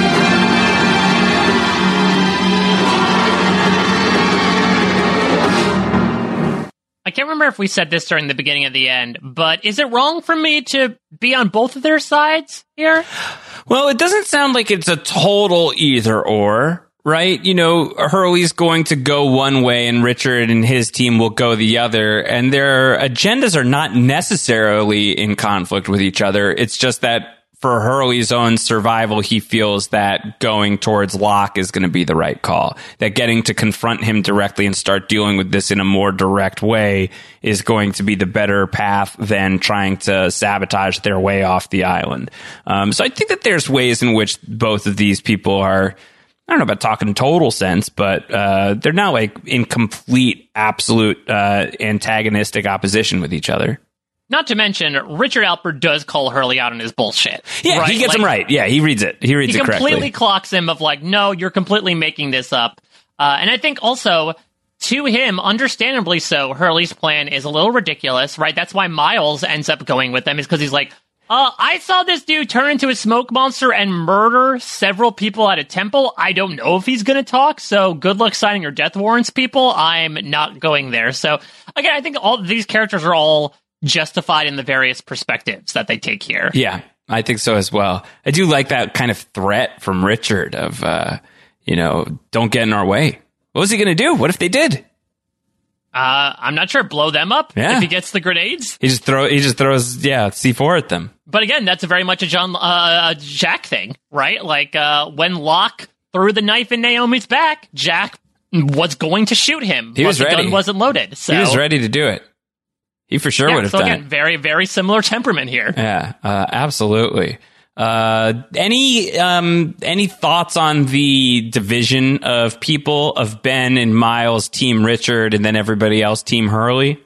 I mean, Sun and Frank don't know Richard from a hole in the ground, right? Uh, I guess Sun and they had some time with him, I suppose, back in the shadow of the statue, but like, I'd imagine they trust in Hurley and especially Jack a lot more than Richard Alpert and especially Ben. I think Frank is the one that I'm maybe somewhat confused by, but then I thought about it a little bit more uh, and thought about how he probably isn't going to be emotionally equipped to watch them blow up a plane. That's true. Like, get me away from that plane. If I'm if I'm flying it, perfect. If you're destroying it, that's ripping out a chunk of my heart. Yeah. Uh, so he just like can't handle that. So the group is divided. And later that night, as they're walking, Sun asks Frank if they made a mistake, and she does that on paper. Because she can't speak English. Not Just, until next to- next week. Just a reminder, just a reminder, everybody, that thing's still going. Poor Yunjin Kim has to go there and shoot these scenes For the just rest of stu- her her storyline. yeah, and just stood around the entire time. Other than one more episode, basically. You know, she'll have a, a couple of lines in English next week. And then uh, she won't be able to speak uh, for much longer than the candidate because Yeah, she'll, it'll, ju- it'll just she'll be, be dead. Still too soon. Um, Hurley and Jack are going to have a conversation that I love. Let's listen in. Sound four. So, what do you think we should say to Locke when we get there? I mean, how do you break the ice with a smoke monster? Don't worry about it. Something tells me he's going to do most of the talking. But he could just kill us all. Yeah, he could. I didn't see Jacob back there. I, I just said it because I wanted everyone to listen to me. I know. Why'd you come with me? Ever since Juliet died. Ever since I got her killed. All I've wanted was to fix it. But I can't. I can't ever fix it. You have no idea how hard it is for me to sit back and listen to other people tell me what I should do. But I think maybe that's the point. Maybe. Maybe I'm supposed to let go. Unless you letting go gets us killed. Going to see Locke was my idea, not Jacob's. Hurley, you asked me to trust you. This is me trusting you. It's a good thing you do, dude, because I have no idea where I'm going.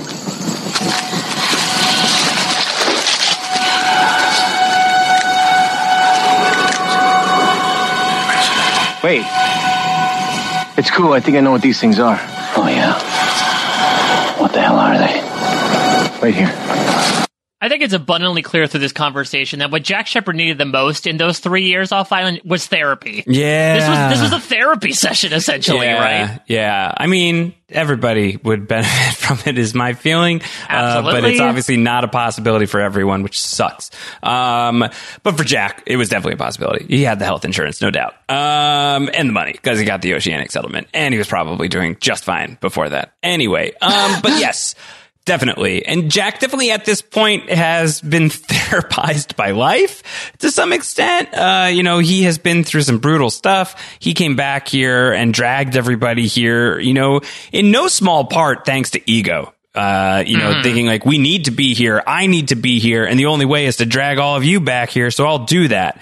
That wasn't really good. You know, uh, you know, the instinct to come back and to that there there was work to be done here was not wrong, but um, you know, he was not in a pure place to do that, and I don't know that he ever gets to a fully pure place.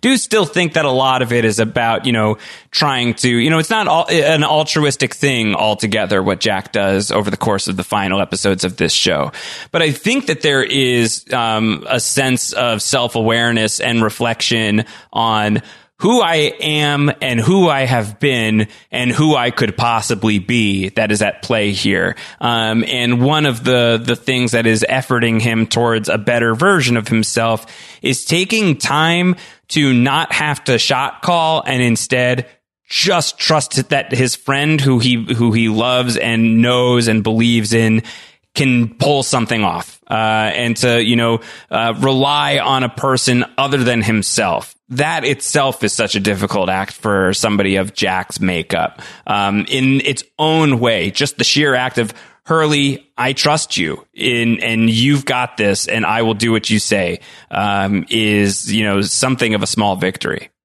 I really love uh, the small gesture, but speaks volumes. When Jack starts his speech and he says, Ever since Juliet died, ever since I got her killed. yes that's Uh, a huge correction Yeah, very huge correction because one is passive, one is arguably aggressive, or at least uh, blaming yourself for it. And it's a big admission as well, right? We, we talked about how Jack was sort of in this odd stasis the first few episodes of season six, where he he was wrong about the incident and Juliet died, and he is he is riddled with this, but he didn't actually talk about it until this moment, and I think that is therapeutic of its own.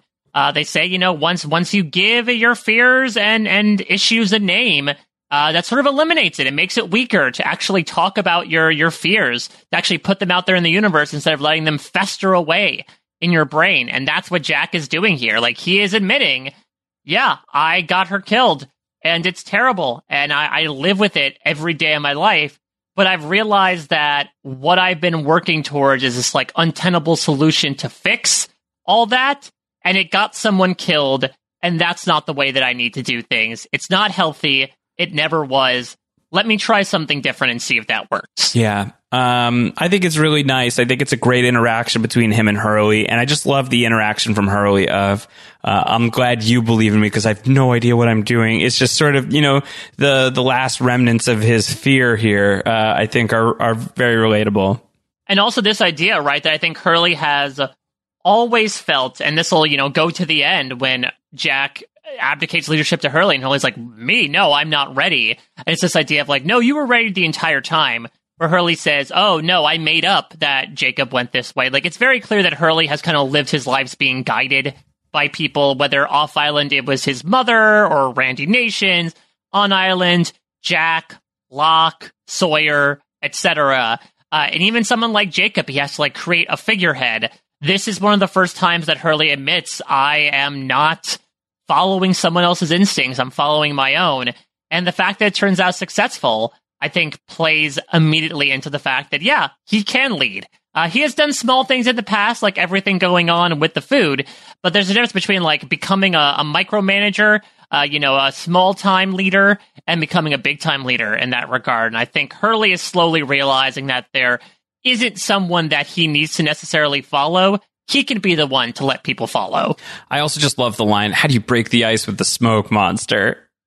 This is It's a so good question. Yeah. You de- well, we learned so you don't stab him. Don't like stab Sayid him. Did. No, I mean, that kind of broke the ice. It seemingly worked for the smoke monster's benefit. I suppose so. Do you try any classic icebreakers like "My name is Hurley and I'm bringing hamburgers to the picnic"? Your you- turn. You, throw a shoe at him, uh, and he picks up the shoe, and he's now chosen you to talk about. Uh, I think is how that works. Or you do okay. You step in a circle and you do your superhero identity. Let So me tell am- you. Let me tell you one you don't do. Trust falls. Mm, very much so, especially with someone who is porous smoke. Yeah. Uh, you go right through him. You don't do trust falls with the smoke monster. How do you break the ice with the whispers? We are about to find out as Hurley hears the whispers, goes off in pursuit, and wants to talk to Michael. Sound five. Hey, you around? Michael.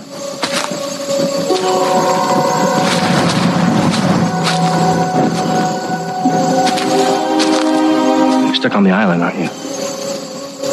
Because of what I did. And there are others out here like you, aren't there? That's what the whispers are? Yeah. We're the ones who can't move on.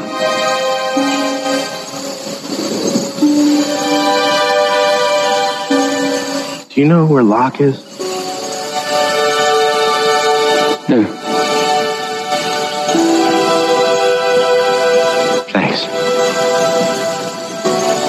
Is is there anything I can do to help you?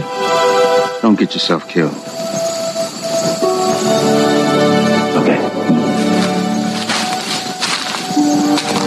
Hurley. If you ever do see Libby again,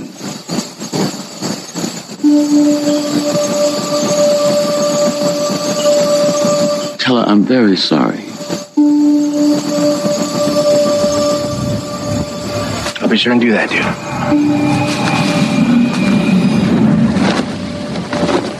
And that is a series wrap on Michael Dawson, folks. I, I really, I, this is maybe the scene from the final season that has aged the best for me in terms of where it was at the start. I really remember getting a good hate into this back in the day, and like I actually really like that scene now. Uh, it's weird how how you know. Stop me if you've heard. Lost meets you where you are. I, I think it's. Yeah. A, I think it's a really. It's a really, really uh, uh, emotionally effective scene for me from Hurley, who has every reason in the world to hate this guy. He killed Libby, you know, for you know reasons that we know the fuller picture of the show, Mhm. and like and, and and the last time he saw Michael, Michael had betrayed him and turned him into the others as well to leave the island. you know, he has every reason in the world to loathe this guy. And instead, he meets him with such empathy in this moment. He sees how far he's fallen. He's a ghost. He can't move on. He's stuck like this. And he is, uh, he's, he's talking to him. He's asking him if there's anything he can do. That's like that when he says, is there anything I can do to help you? Is an is a priority for Hurley to articulate in this moment. Um, and Michael's response too of just don't get yourself killed. I don't know why this this guts me so much, but it really like I have tears in my eyes right now, which is weird. But I it really it yeah, no, really in, a- in response to a Michael scene of all things. it really, it really does hit me uh, of you know just sort of the the the kind the uh, almost unnecessary kindness that Hurley displays here, and still the the the deep sorrow that you know I think that many of us like. The an, an idea of hell is having to exist forever with your regrets, and that seems to be what's happening to Michael here. And I think it, it is it is so shitty that that happens to Michael, and that there's no uh, signifier that he gets to move on in the canonical way, other than if you're able to make leaps past the new man in charge with Walt. But there's just no hide nor hair of him or Walt in the sideways. Um, when other people like Ben get to go there, you know what I mean? Like I think that that that I have taken um, pretty harshly with Michael specifically, and have, have thought that that's kind of bullshit. Um, but I think that there is a, still a powerful story to be told here that Harold Perrineau, in the the limited capacity that he's used here, maybe it's just uh, some of you know a lot of the hard stuff that we have all had to endure, uh, both you know sort of globally and in this shared species wide way of the last several years. But also, I think a lot of the personal stuff that people go through individualistically. That uh, certainly for me, I think that this this feels resonant. This idea of like the fear of I'm, am I always going to live in feeling like uh, I I messed things up irreversibly? Will I die and still be around, haunted by that shame and regret? Um, and will there be anyone who can absolve me or at least be kind to me? Um, like I think that there's there's a lot of uh, a lot of humanity in this scene. So forget the answer. You know, forget what the whispers Mhm. are. Take that completely out of it. And I think that this is a really a really impactful conversation. At least it, it hits me pretty hard. Um, I really, really like it. I think that both Jorge Garcia and, and Harold Perrineau are, are really, really great in this scene. Forget the answer is also a nice subtitle for you know uh, For Lost in- season six, yeah. yeah, or just lost in general, right? Yeah. Of like it's again, it's it's not about the answers. I mean, Let the mystery that, be, yeah. Yeah, but so I mean, this is so I agree that the scene itself I think is really interesting. Say what you want about the explanation, but I love you. You vocalize really beautifully the perspectives with which, with which Hurley and Michael come through here. This might also be a reason why Hurley is able to see ghosts. Right? Is like, hey, you know what? Maybe ghosts were talking the entire time, but Hurley was the only one to listen. Uh, the, the fact that like yeah. uh, he's the only one that could lend the ear. He was charitable enough. I don't think any other character on the show would ask a ghost, "Is there anything you need me to do?"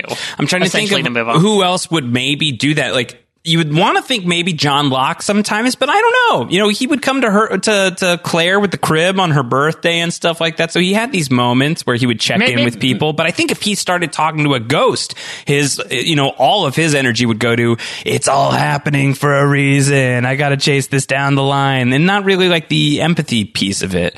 Um, and I'm trying to think of who else. Yeah, I think maybe Desmond. I don't know. I really think it's Hurley. I think Hurley makes the Yeah. most sense in this regard.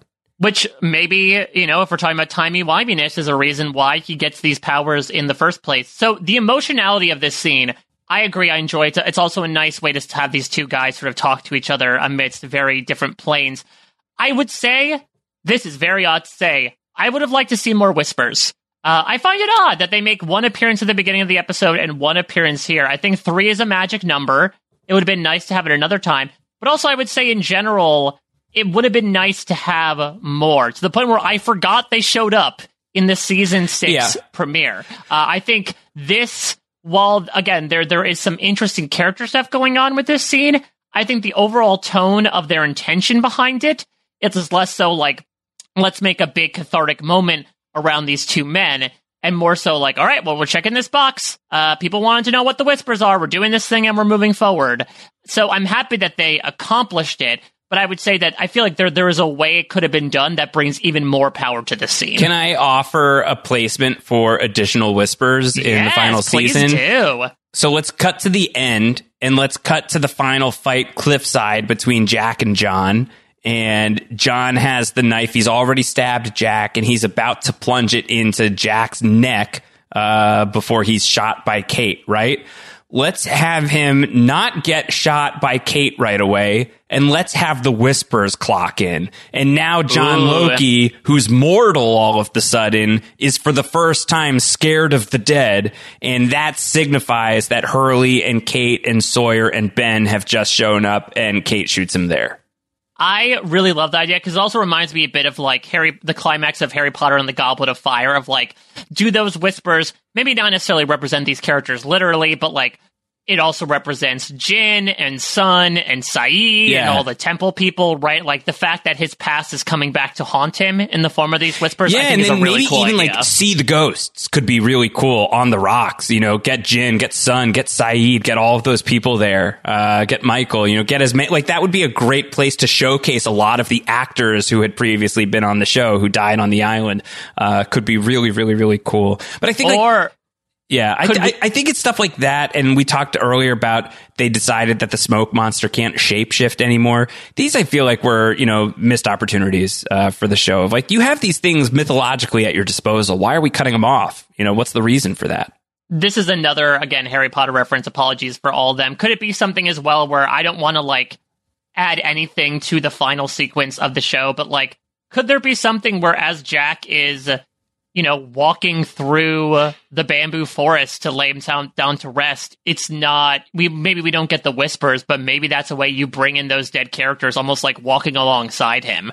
You know, to, to like guide him to his final resting place, the people that were so important to him uh, that he ended up saving in a manner of speaking or work to save that they're the ones that help lead him to where he needs to go I think if we didn't do the sideways, yeah. But I think with the sideways, you get that. I, I think that it's, I think it's helpful there. Um, but I also don't want to, uh, like Vincent yeah, has one job. before he turns into a Yeah. shih tzu yeah. What if a small army of Shih Tzus uh, show up, but they all have faces that vaguely look like characters from Lost who died? So it's like Oh, the, the. Boone Shih Tzu, oh, no, the Shannon that's Shih the, that's the uncanny valley the shansu yeah. Uh, Antonio Mazzaro does an incredible thing. This is a total non sequitur, uh, where he every once in a while will send me a text message and it's just a picture of a dog whose face looks like Top Chef winner Joe Flamm. Uh, and it is hilarious and it cracks me up every time. So I just love the idea of dogs whose faces look reminiscent of, uh, former lost, uh, characters. I think would be great. be certainly a way to end the show Yeah. I think maybe maybe less regard of like man that was a beautiful ending why did a bunch of dogs with people's faces come out of the and jungle And then everybody walked away from May whatever 2010. It's like, wow, the Lost finale was awesome. Universal this is the one thing that needed fixing. There needed more dogs with human faces in it. Uh, all right, so we're on the other side of that. I already said uh, my piece on um, the explanation of the whispers and why that's fine with me. I don't know if you have any other thoughts on that or if you're good to move on. No, this is again, I think something I've largely, You don't lack of a really care term, about. co- come Yeah. to peace with. Yep. I think there's an explanation of it. Like I, like I said, it's more so like I'm fine with it. I wish it could have been shoehorned in a little bit better. Yeah. Uh, I think it makes sense in the Hurley episode, and it was it was a box to check, and it's an interesting explanation. But like we just talked about, could have been more fun ways to pepper in this idea of the dead haunting the Thi- island over the course of the show. yeah, this could have set something up, and it doesn't. Uh, that's that's the the the thing that I would still say is like, okay, I wish that we'd done more, but I don't mind what it is. I think what it is is, is totally fine, and the scene in which it's presented, I think, is actually really good. Um, let's go to another good scene. It's the wake up. Hurley's going to wake up. Hurley and Libby on the date. Sound number six. I got like six different kinds of cheeses. I don't even know what they are, but the lady at the store said they were good, so I think you like cheese because everybody likes cheese.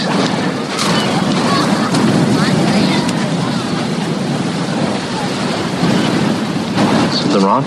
No, not wrong. Just off. Have you been here before? No. It's just being here with you feels so familiar. It's like a date we never had. Wow, I sound completely insane, don't I? No. Not completely. Why do you even want to be with me? Why do you want to be with me? What? Come on, look at me. I want to be with you because I like you. You like me because you're delusional.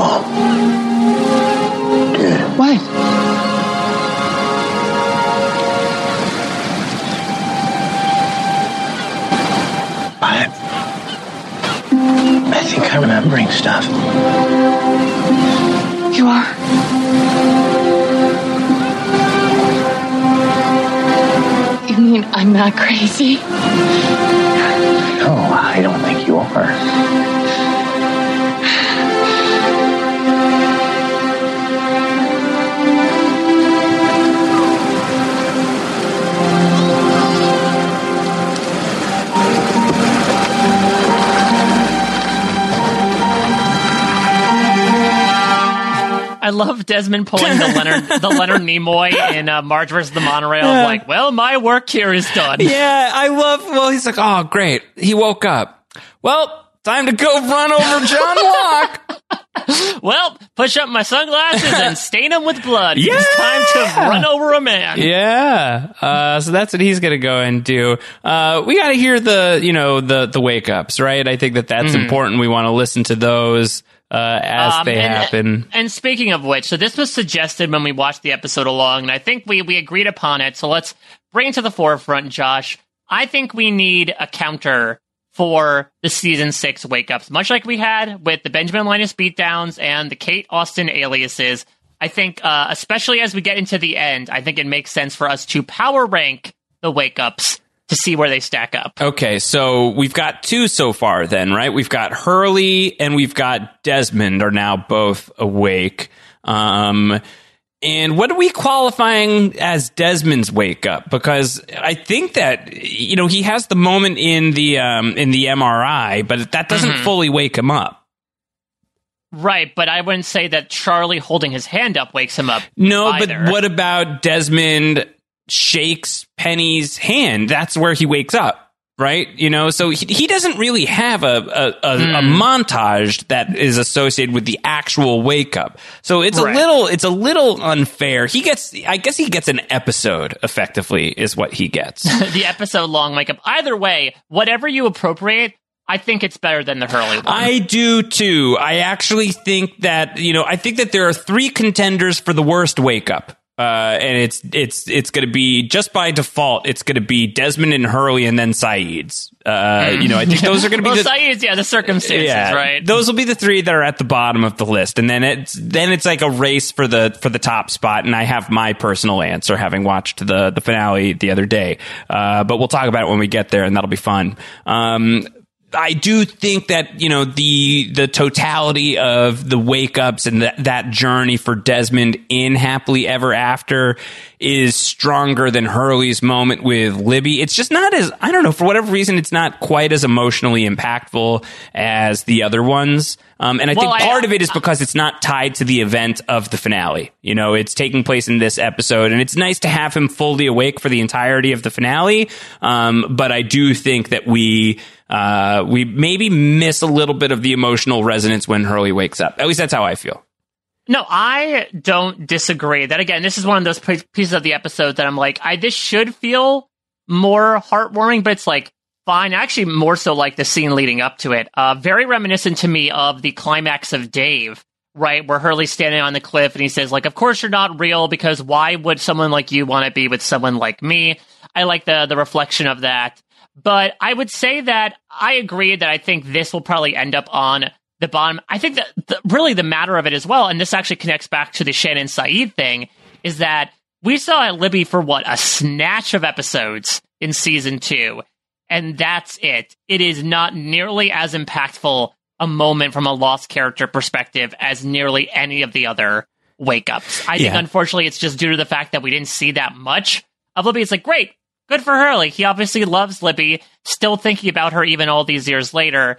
But the fact of the matter is, like, okay, Libby's involved. You know, even the montage we get of their scenes is probably like all the scenes they had together. Uh, they actually didn't have that much time together over the course of Lost season two. So it's a little bit of like acknowledging something that was not incredibly strong from a character perspective, at least not compared to obviously Jin and Sun, Sawyer and Juliet, uh, John Locke wiggling his toes, even like Claire, Aaron, Charlie, and Kate is uh, is another big one. So unfortunately, I think just from a content perspective, this one does not necessarily provide those feels. Yeah, I think so. I agree. But he's awake, and that's nice. And he will be an ally to Desmond in the Flash Sideways. And it'll be fun to have him sort of in that mode for some of these characters in in the end. Uh, you get to see a little bit of post uh, finale Hurley in the finale, if that makes sense. Sideways Hurley, you get a sense of what he was like after everybody left the island. So that stuff is good. I'm glad that it happened.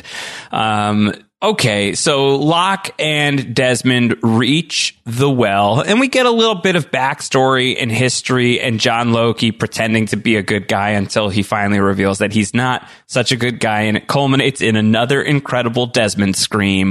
Let's listen in sound seven.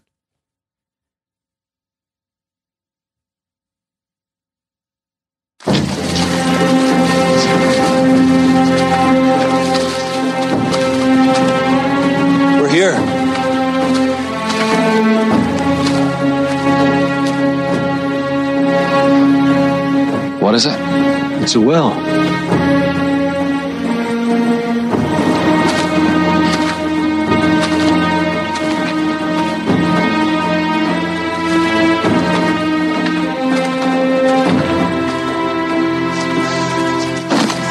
Let me guess. You're wondering how deep it is. You read my mind. You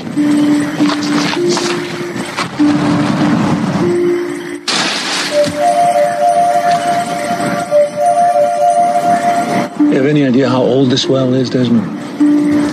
Very old. That's exactly right. Very old.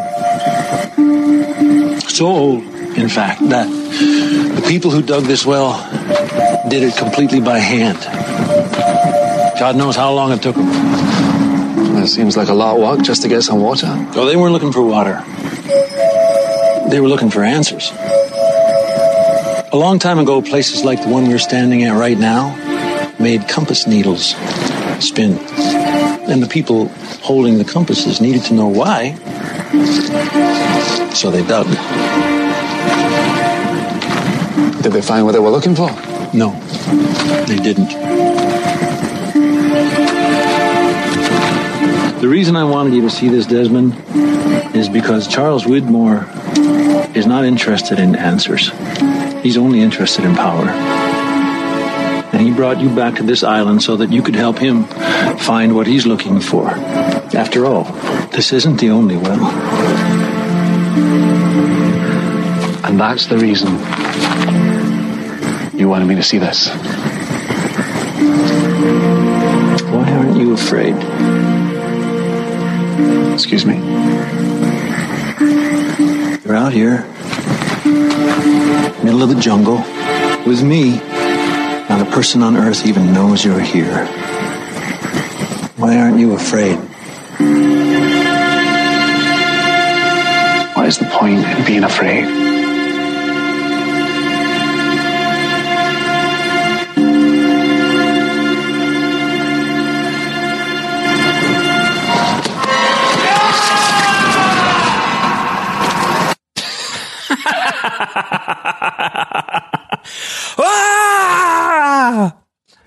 Think they just took his scream from last episode and added reverb onto it? They're like, uh, HIC, you don't need to do it again. We'll just we'll just loop it. Ah!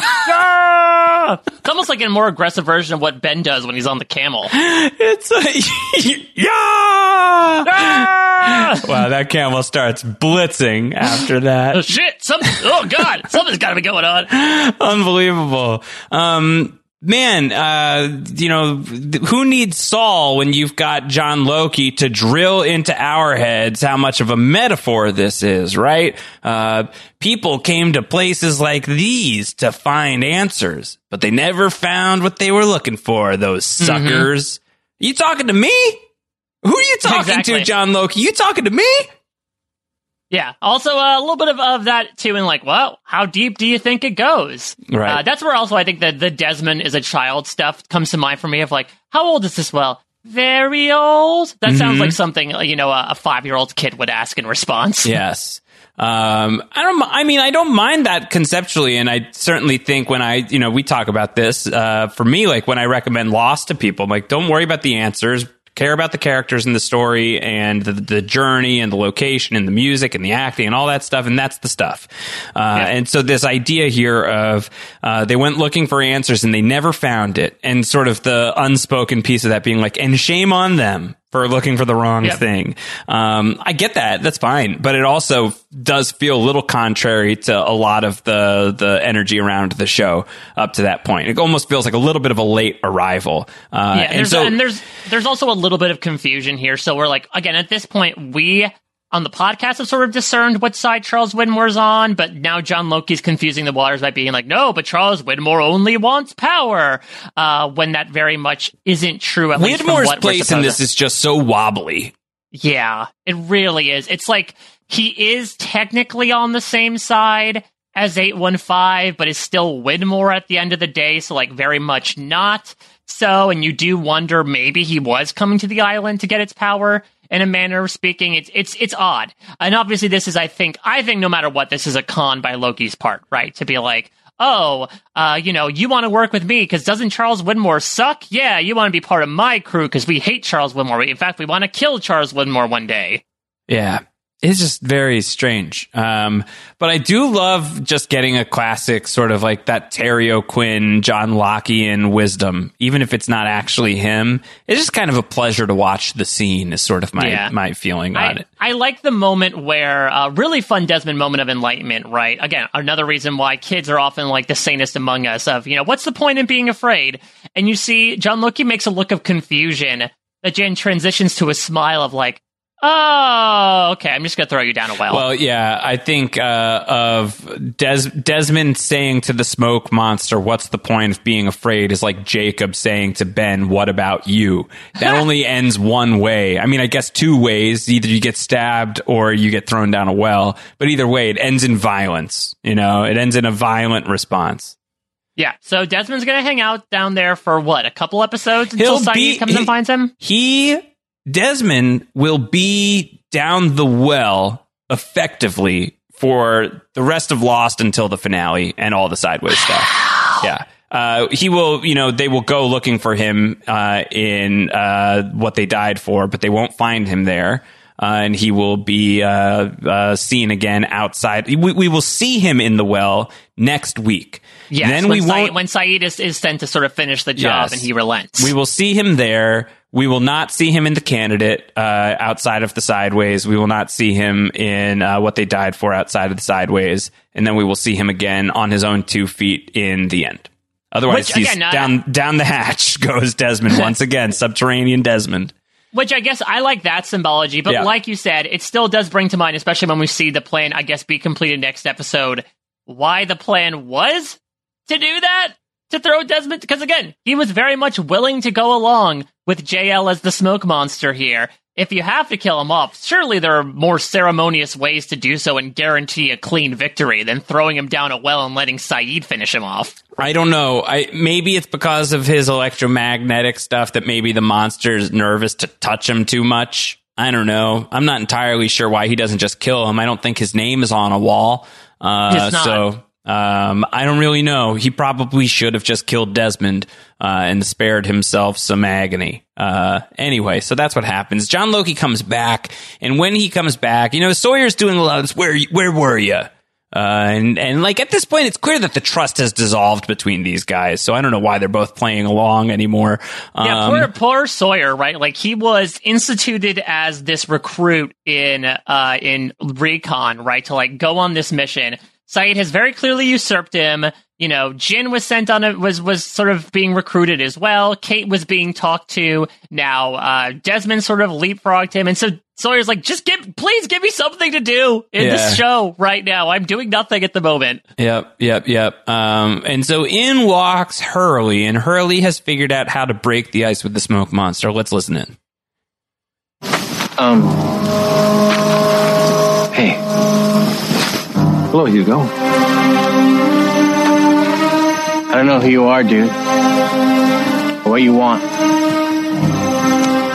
But we have to talk to you. We? There are other people with me. The thing is, you got weapons and we got weapons. I don't want anyone to get hurt or killed. So we're not going to do anything. I want you to worry that you're not going to do anything either.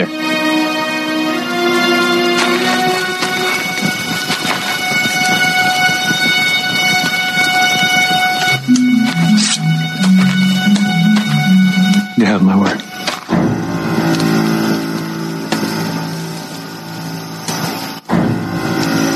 Okay, guys, come on out.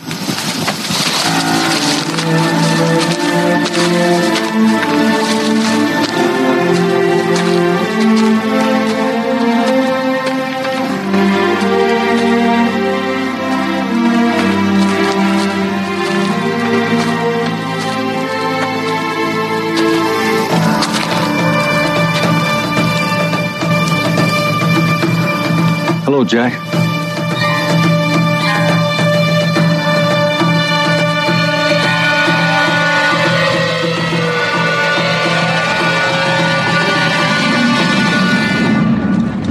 Drop your buffs. Yeah, we are merged. Uh, Drop the pieces of Ilana still on you. It's a cool scene. I like it. I love Hurley stepping up, and I love the man in black offering the knife to Hurley. Uh, I just think that the whole the whole vibe, like this is this is kind of what you're waiting for. Whether or not they connect it all the way uh, for the next couple of episodes is is taste dependent. But you know. Why are you, why did we take so long to intermingle? You know, we want That's- we want these flavors thing. together. So once the flavors are together, like it's great. This is great. This is really fun. This is a cool scene of getting everybody together, but could have done this four episodes ago. Completely agree. It, it's one of these moments that I agree is really satisfying, especially the moment, just the sequence of Jack seeing Kate smiling at her, and then it cutting to John Loki of like, oh yeah, these two guys have never seen each other, right? The last time Jack saw John Locke, was all the way back in the life and death of Jeremy Bentham. Here he is now wearing a, a, a man wearing his clothing, essentially. I think now in retrospect, especially looking upon some of those episodes that came about since Dr. Linus, I think it took too long. Yeah. Uh, I think it absolutely did. I think there is some sort of recut, not recon, of the intervening five or so episodes that has these two groups coming together sooner to give some more time to some of these dynamics or just shorten the season up a little bit. Doesn't take away, like you said, from like the cool climactic aspects. Arguably, I think this should have been the ending over the next scene we're going to talk about. Yeah. Uh, well, I mean, we will talk more about the aftermath of all of these people coming together next week. So I think we can just drive straight ahead for the Oh, boy. sideways where Desmond's at the school where Dr. Linus works and substitute teacher John Locke. And he's looking at John Locke and Dr. Linus rolls up. Uh, creeps smell their own kind, I guess. Uh, What if this is the moment? This is this is how Ben woke up. He's like he sees another creep and like he sees a montage of like all the times he was creepy to Juliet and other people. Yeah, exactly. Uh, Dude, whoa. whoa. Oh my God. It's another creep. My constant. Uh, Ben's like, get out of here, you creep. And Yeah, Desmond's like, stop, all right. stop perving around this high school, dude. Yeah, no more pervs. Uh, and so Desmond's like, all right, I'll leave. And he leaves by driving straight into John Locke and just fully bodies John Locke. Uh, the, the body just goes flying. It is, uh, physically harrowing. It's physically harrowing, but I will admit the shot right before he gets hit is laughable. Um, particularly the expression on Terry Quinn's face, which is no expression. If, you don't remember, it's a shot where the camera closes in on him to mimic the car. Terry Quinn puts his arms up, but has no expression on his face whatsoever, like you might when you're about to get hit by a car. He somehow physically reacts, but his face does not. Yeah, uh, but then he's just twitching on the ground and not in terms of live streaming. And it is uh, brutal. It's just like a horrible thing. It's kind of miraculous that he makes it out of the hospital next week, or is it uh, the candidate where he gets out? Either Mhm. way, I mean, he pulls through uh, with flying colors. Yeah, he Uh, got hit by a car at a pretty fair speed, I would say. I guess if you're going to get hit by a car at that speed, you want to already be dead. You want to already be a ghost, and maybe that lessens the impact to a I certain guess that's extent. a, a good point. Is John Locke quite literally felt half the pain that someone else might due to his circumstances? Yes, I think that's right. All right, so that is how everybody loves Hugo ends. What a strange ending! It's a really weird ending. Yeah. Uh, I guess it's it's again supposed to like move forward, like oh man, things are getting intense in the Flash sideways. But I feel like you said the anticipation for the merging of the groups is finally here. I think it stands up on its own that we don't necessarily need the big shock of oh my god, is Locke dead? Uh, even though he technically is already dead. Yeah. All right. So we are going to rate this episode on a scale of zero to 4.2 fish biscuits when we come back. We also have a little bit of feedback to get through, plus the MVP, LVPs. We'll throw it to our sponsors real quick and get to it when we get back. Hang tight. With Lucky Land slots, you can get lucky just about anywhere. Dearly beloved, we are gathered here today to. Has anyone seen the bride and groom? Sorry, sorry, we're here. We were getting lucky in the limo and we lost track of time. No, Lucky Land Casino, with cash prizes that add up quicker than a guest registry. In that case, I pronounce you lucky. Play for free at LuckyLandSlots.com. Daily bonuses are waiting. No purchase necessary. Void where prohibited by law. 18 plus. Terms and conditions apply. See website for details. Hey guys, it is Ryan. I'm not sure if you know this about me, but I'm a bit of a fun fanatic when I can. I like to work, but I like fun too. It's a thing. And now the truth is out there. I can tell you about my favorite place to have fun Chumba Casino. They have hundreds of social casino style games to choose from, with new games released each week. You can play for free anytime, anywhere. And each day brings a new chance to collect daily bonuses. So join me in the fun. Sign up now at chumbacasino.com. No purchase necessary. Group. Void were prohibited by law. See terms and conditions. 18 plus. It's time for today's Lucky Land horoscope with Victoria Cash. Life's gotten mundane, so shake up the daily routine and be adventurous with a trip to Lucky Land. You know what they say. Your chance to win starts with a spin.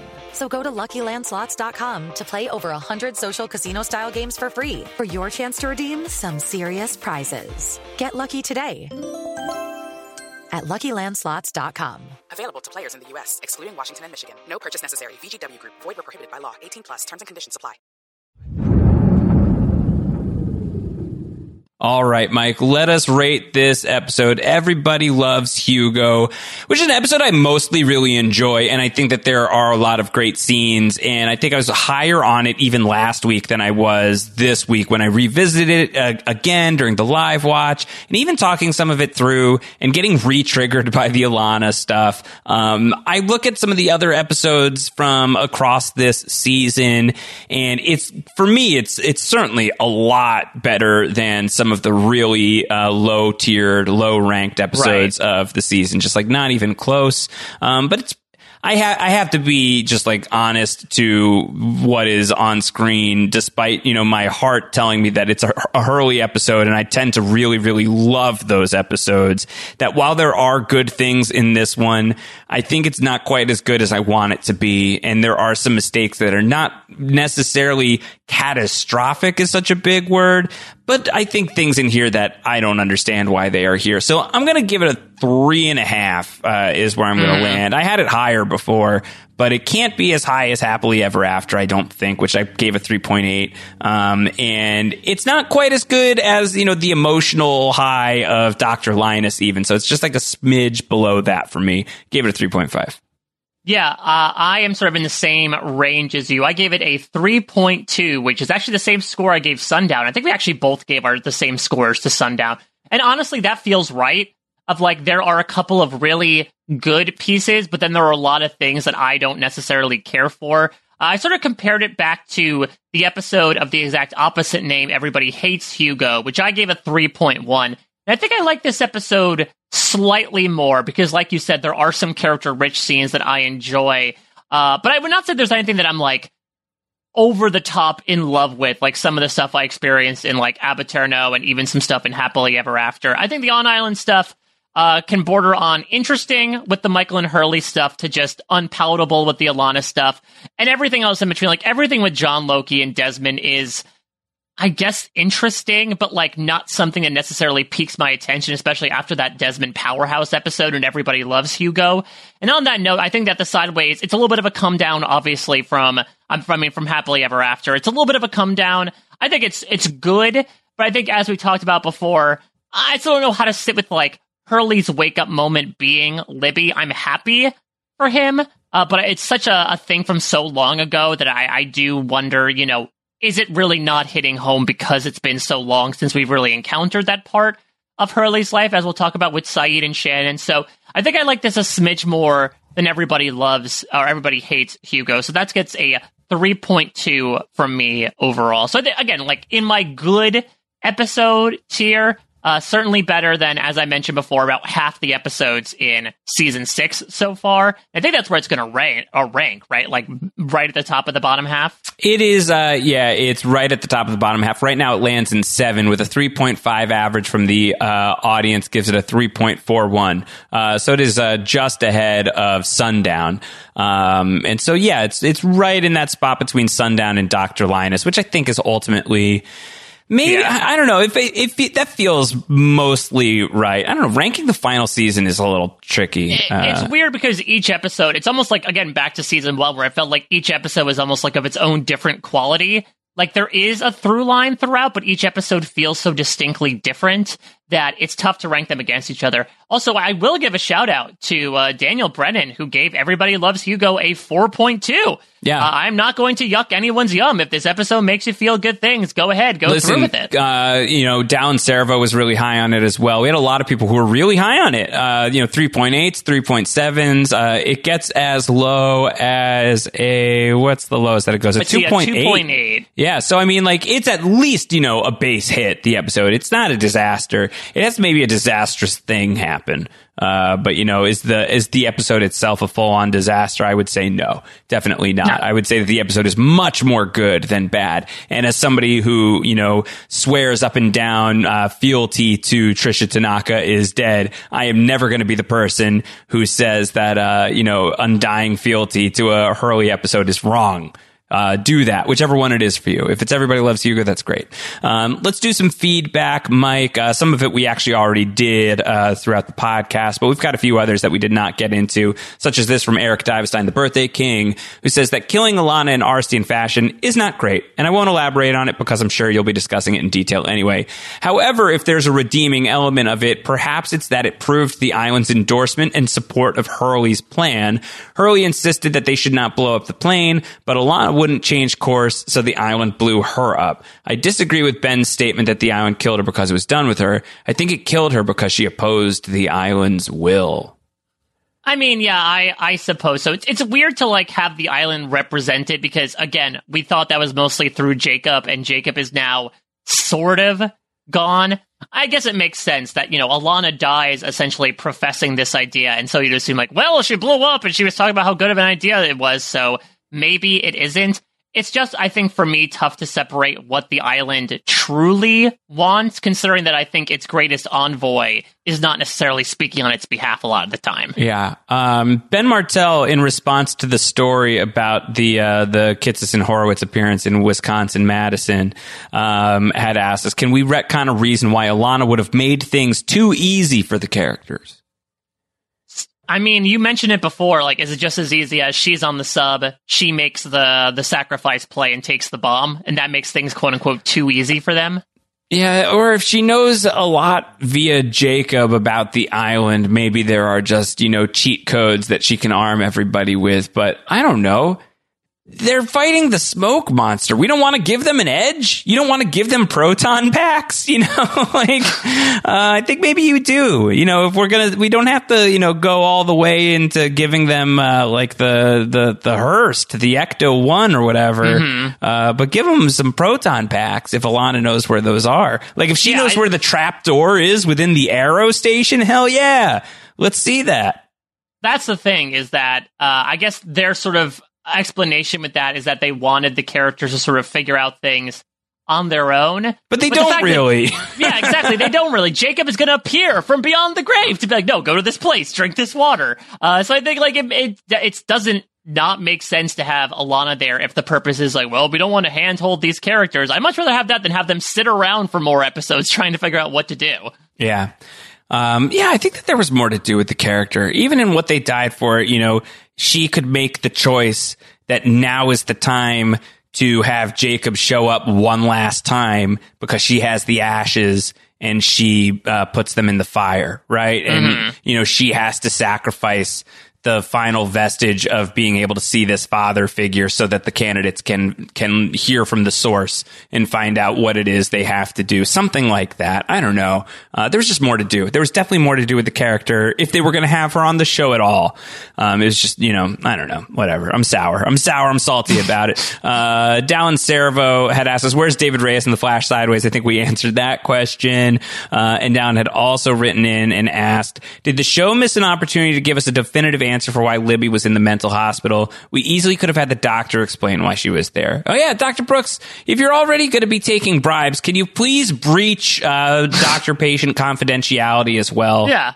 In for a penny, in for a pound, and he has many, many pennies. Um, we also got an additional five dudes in this episode, which is low for a Hurley episode, Yeah. according to Dallin. 285 dudes. Now I'm actually doubting if we're going to get to 300 by the end. I know.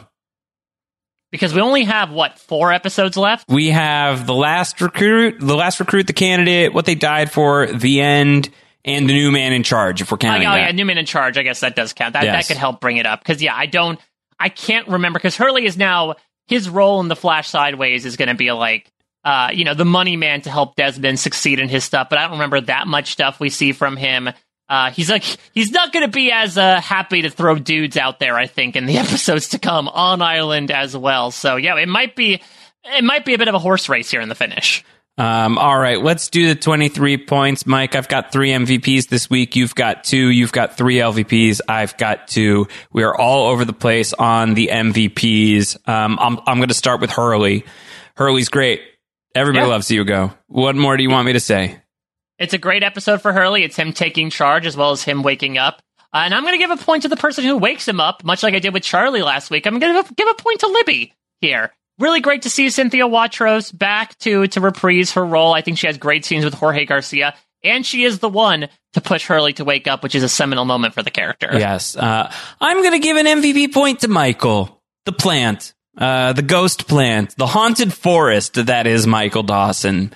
Um, I really love seeing him back on this show. I think that they do a good job with him here. I think that they really do. I think that his scene with Hurley is really touching. It really moved me this time. Even just listening to it again on the podcast today, I think he's a character that gets maligned in the fandom quite a bit. It's not totally unwarranted because of what he does is very, very bad. It's very, very, very, very bad. But can you not tell that the man feels awful about it? Has he not suffered? Uh, you know, the whole thing is really, really, really rough. Uh, and Harold Perrineau is just great. And he was one of the first easy ins on Lost for me in the first Mm. place. You know, um, having loved him so dearly from Oz and other projects that Harold Perrineau was, was the actor who was the actor for me on Lost coming into this show in many, many real ways. So for his final appearance, I would feel uh, remiss if I did not give him an MVP point. Yes, plants out for you, Yes. Michael. Uh, I'm going to give a point here. I was originally going to, to give one to Richard Alpert for calling Hurley out on his shit, but you know what? I'm going to give one to Jack.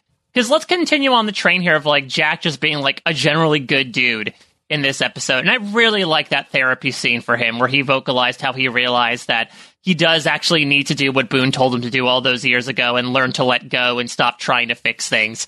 And the fact that he's willing to stick with Hurley and go with his gut no matter you know, he trusted Hurley when Hurley doesn't even trust himself, I think is a, a super good friend move. So I'm going to continue to, to throw the points onto Jack here. Uh, I have one final MVP point, and considering everything I've said on this podcast already, I don't think it should come as a surprise. I'm going to give it to Ilana in her death episode. It's not her fault. It's not your fault, Ilana. This one's not on you. Uh, what a what a change in my uh, etiquette for what happens when people die on the show. But I can't do it. I can't do it to Ilana. She's been through enough. I think that she's so nice to Hurley at the start of the episode. She was very effective in many, many ways along the way. And I think that there was more to do. And I think that was a really, really uh, cheap uh, and not in the Ryan Aiken sense way of sending Ilana off into the to the great graveyard in that lost sky. So Ilana gets an MVP point from me. Do you think Ilana was able to move on, or do you think she's a whisper as well? Probably a ghost. Uh, you blow up, you're a ghost. Yeah, to be like, what? Why did you, Jacob? Why did you tell us to do that? If that's not what you wanted And us he's to just do. like, oh, sorry. So we should Uh. note here, uh, Ilana has two MVP points because I believe she did get one in Dr. Linus as well. And considering I think she did get a couple in season five too. Like Ilana, despite being a fairly, I would say, maligned character in the spectrum of loss, is going to make a good handful of points here uh, in DTH at the end of the day. Good for her. Well deserved. Totally deserved. Absolutely. right. Well, speaking of those who deserve it in a different way, let's go to the LVPs. I've got three. You've got two. I got to start with this one. It sucks to do after last episode. I'm giving one to Desmond. yeah, double tap. I'm doing one on Desmond as well. Well, I think two is appropriate because I think one should be for Sideways Desmond for hitting a man with his car, uh, and the other one should be with On Island Desmond for being so supple to have John Loki throw him down a well. Yeah, he got he got he got tricked. Uh, he got he got too close to the sun. Uh, Desmond did. No, Uh, son, son just showed up. Then he was da- after he was down the That's well. right. He got too close to the well. Oh well. a different Uh, source of light, maybe. Yeah. Uh, Uh, so I'm going to give my second point here. Uh, I'm going to give one to Dr. Brooks. double tap. Double tap Dr. Brooks. yeah, Uh, whatever. sucks. You know, just few few options in this episode, and I don't like them. Yeah, uh, he, and he also like is, uh, gets allows himself to get bought. Uh, Hurley could have gone in and like stabbed Libby, and that would the blood would have literally been on Doctor Brooks' hand for letting this guy pay his way into doing that thing. and he So- would have uh, a hundred thousand dollars from Hurley to go towards his legal defense. exactly, which would probably be that stupid guy from the first part of season five, whatever Yes. his name was, Dan something. Yes. Uh, I'm gonna give my last point. I don't know if that's Norton. controversial. I, I, Dan Norton, that's what it was. Uh, I'm giving I'm giving one to John Loki here. It was I couldn't to- do it. I couldn't do it because at least John Loki like successfully conned Desmond into going to the well. Uh, Sort I thought of, but also it. the con doesn't make a lot of sense. Uh, and also, I'm, I maybe it's also a residual LVP point for the fact that he's literally just been sitting there for like five episodes at this point. He briefly visited Hydra Island and then he came back, but maybe it's also my my pent up frustration Sawyer style of like, what are we doing? Yeah. But you're just sitting there carving a stick. Just do something. You're a, you're a cool smoke monster. Do something, please. Yeah, I totally hear that. I mean, the the the bottom is falling out on the John Loki stuff at this point. Uh, the best of John Loki is behind us for sure. It's just not even a question. Um, all right, so that is uh, so with those scores. I'm trying to see what are some of the meaningful shifts. Jack is still in the lead. Jack has But- uh, six barely. MVPs. Yeah, because Hurley's at five. I'm assuming Hurley's probably going to net. A, if we do MVP LVPs for the man behind the curtain, you got to imagine Hurley nets a fair amount of them. Uh, so there is a chance we might get a little bit of an overtake at the end here. But yeah, Jack continues to be in lead here, while Smokey continues to fall. He is now tied with the man he now inhabits, John Locke, with three points for this season. Yeah, I think he's going to continue to fall much as he does at the end of the show.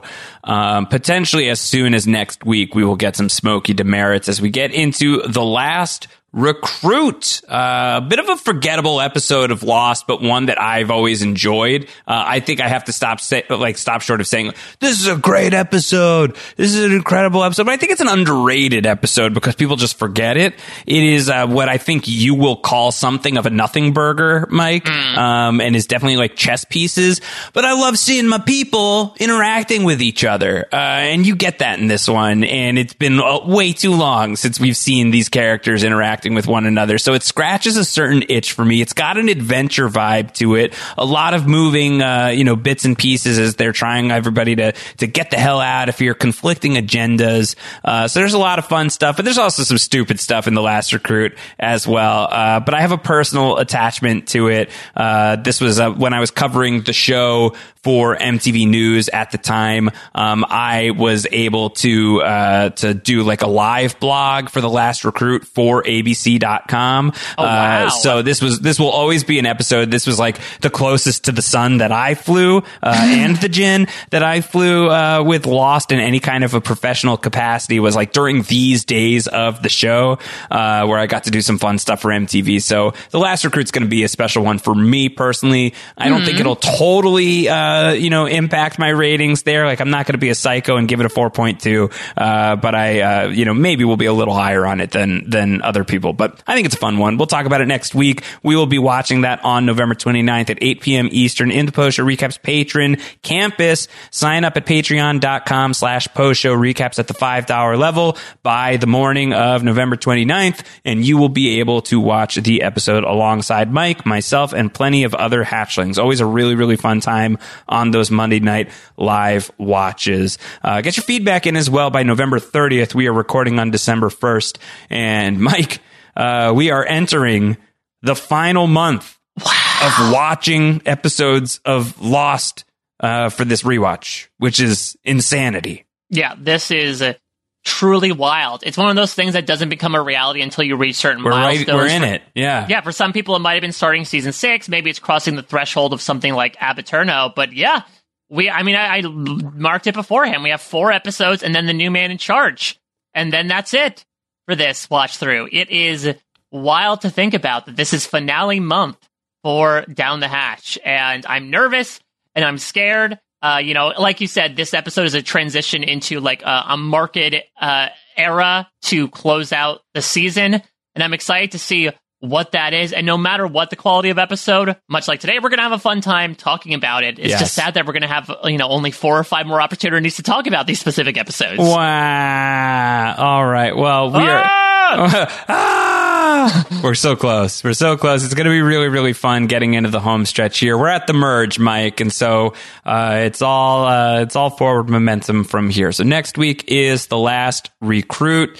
Uh, get your feedback in, your 4.2 fish biscuits as well. Down the hatch at postshowrecaps.com. We would love to hear from you and we would love to get those ratings as we are looking to do some fun stuff on the other side of the rewatch. So please send all of that in. Mike Bloom, anything else? Yeah, so a few things going on here over on post show recaps. Uh, the Bloom Files, we took a brief hiatus last week because uh, your boy got inoculated, much like Desmond Hume, and that knocked me on my butt, much like Desmond Hume. Felt like I got knocked down a well for a little bit, but we're, Exactly. We are back this week, uh, Angela and myself, talking about the first two episodes of season eight with John Doggett, aka Robert Patrick, aka I forget his name, but Sawyer's partner who sells him out in Outlaws, uh, is appearing on the X Files. So we're going to break that down. And I forgot to plug this last week, but I think it's still fairly evergreen. Uh, so a new season of Star Trek Discovery is here, snuck up on us a little bit, premiered November 18th on Paramount Plus. And uh, myself and Jessica Lees, just to say it off the top here, or at the bottom, I suppose, uh, we're doing periodic coverage of that, not weekly, but probably every few weeks or so, just due to Jess's schedule uh, and our own respective bandwidths. Jess wasn't around last week to cover the premiere, but we wanted to bring you something. So I got together with a seminal member of the DTH team behind the scenes. This ship would not run in the way that it does without this man, Brendan Fitzpatrick, uh, join me, who's a huge Trekkie in his own right, huge Star Wars and Star Trek fan. Everything stars, and Brendan is a star himself. Uh, we talked about the premiere of Star Trek Discovery, which uh, actually has some recent news to it. Uh, there was some weird shadiness going on last week where they like announced the day before Star Trek premiered that it wouldn't air anywhere except Paramount Plus in the United States and some networks in Canada. But then they said, like, okay, we heard you loud and clear. You understandably complained, so it's coming back now. So now, if you're an international viewer, you can watch along and, and watch what we're doing. Uh, Josh, though, if I'm sending the plugs over to you, I am so excited with a lot of the recent stuff that you have been bringing to post show recaps. Uh, mainly for me, it's been like checking out your coverage of the Wheel of Time. Yeah. Uh, between Hawkeye, which I've only watched one the episode frozen of. donkey wheel of time. Exactly. Uh, between Hawkeye uh, or Hurley Bird Eye, which is uh, I've only watched one episode of it, but I supremely love it, and especially, especially your new Everything is Super adjacent patron only podcast, or I guess Patreon only podcast. You can explain a little bit of that uh, extra with a capital X for your X Men the animated series rewatch. Uh, I remember very clearly one of the first action figures I owned was a Magneto where you Yes. pu- push a little switch on his back and some sparks rub together to try to like light up the middle of his chest. I have that fondly uh, implanted into my memory. So I'm excited to, to take a jog down memory lane with you and Kevin. Yeah, I mean, another reason to consider uh, supporting Post Show Recaps on Patreon is we did just launch this new podcast, Extra, which is a companion to the Everything is Super podcast, which is our superhero spot every week, uh, where we're going to be watching the X Men animated series and talking about other superhero shenanigans that we don't have time for in the main Everything is Super podcast, hence the Extra. Uh, and you can get it in your podcast feed if you are a patron of Post Show Recaps. If you are not a patron of Post Show Recaps, you just got to go to patreon.com slash post show recaps and press play on the podcast on the website. You can listen to it for free. That's the way to do it. You don't get it in your podcast feed, but we will be posting it for free on the website every single week. Uh, it's super casual, really conversational. We're not doing any editing on it. It's just very, very light and fluffy and bantery and really fun talking about uh, a show that apparently is very near and dear to your heart, Mike, which is really cool to hear. Yeah. Uh, and is a show that I adored as a kid. Uh, so Kevin and I are going to be talking about X Men on the Oh. Extra podcast. And I should also mention, uh, I was on Post Show Recaps Theater this past week. I, I slipped my mind because it technically hasn't come out yet, but I got to join Grayson and Ariel to talk about Ghostbusters Afterlife, which you actually uh, recently invoked, Josh, on this podcast. A new film that came out, uh, sort of like a spiritual sequel to Ghostbusters 1 slash Ghostbusters 2. Uh, we had a really fun time talking about it. I would say overall, uh, it was a really unexpected movie for me in many ways. So if you want to hear a bit about it, uh, we do a spoiler free and then a spoiler filled talk. So be sure to, to check that out. Also on post show recaps, in addition to like the butt ton of other stuff we're doing. There's just so much stuff. So just check it out it, on post show recaps. There's so many things. It's in the main feed. Most of these shows have their own feeds as well. So just poke around, see what you like, listen to the stuff, and uh, yeah, we're doing all the things. It's great that you talked about Ghostbusters this week during the same episode where we're dealing with ghosts on Lost, Mike. Yes, uh, though I wish Hurley did pull out a proton pack and just sucked up Michael. Could you imagine if that's how that scene ended? Like, is there something you do for me? Like, yes, set the trap. Put me Uh, out of my misery. I would have taken his Tyrannosaurus Rex trophy away at that point. We do want to thank everybody again for voting for us uh, and giving Yeah. us that award Yeah. at the start of the you show. You know what? This is Thanksgiving, so like we are thankful in many ways, and one of them is, of course, the voting you gave us to give us what what is the award benefactor of the year yeah. Uh, at this fictional museum it's we're just so, so nice of it. you it's so nice of you and we're so grateful for you and we hope that we have uh, we will live up to the honorific that you have bestowed upon us we will be back next week talking more lost until then everybody take care bye bye 4 8 15 16 22 42 4 8 15 16 20 42 4 8 15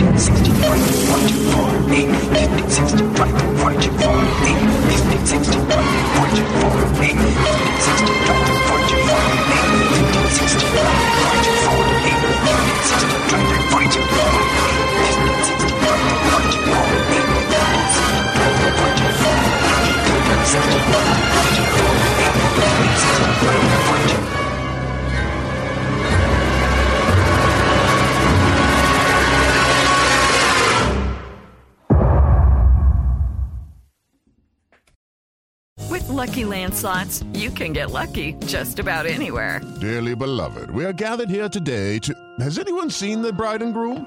Sorry, sorry, we're here. We were getting lucky in the limo and we lost track of time. No, Lucky Land Casino, with cash prizes that add up quicker than a guest registry. In that case, I pronounce you lucky. Play for free at LuckyLandSlots.com. Daily bonuses are waiting. No purchase necessary. Void where prohibited by law. 18 plus. Terms and conditions apply. See website for details.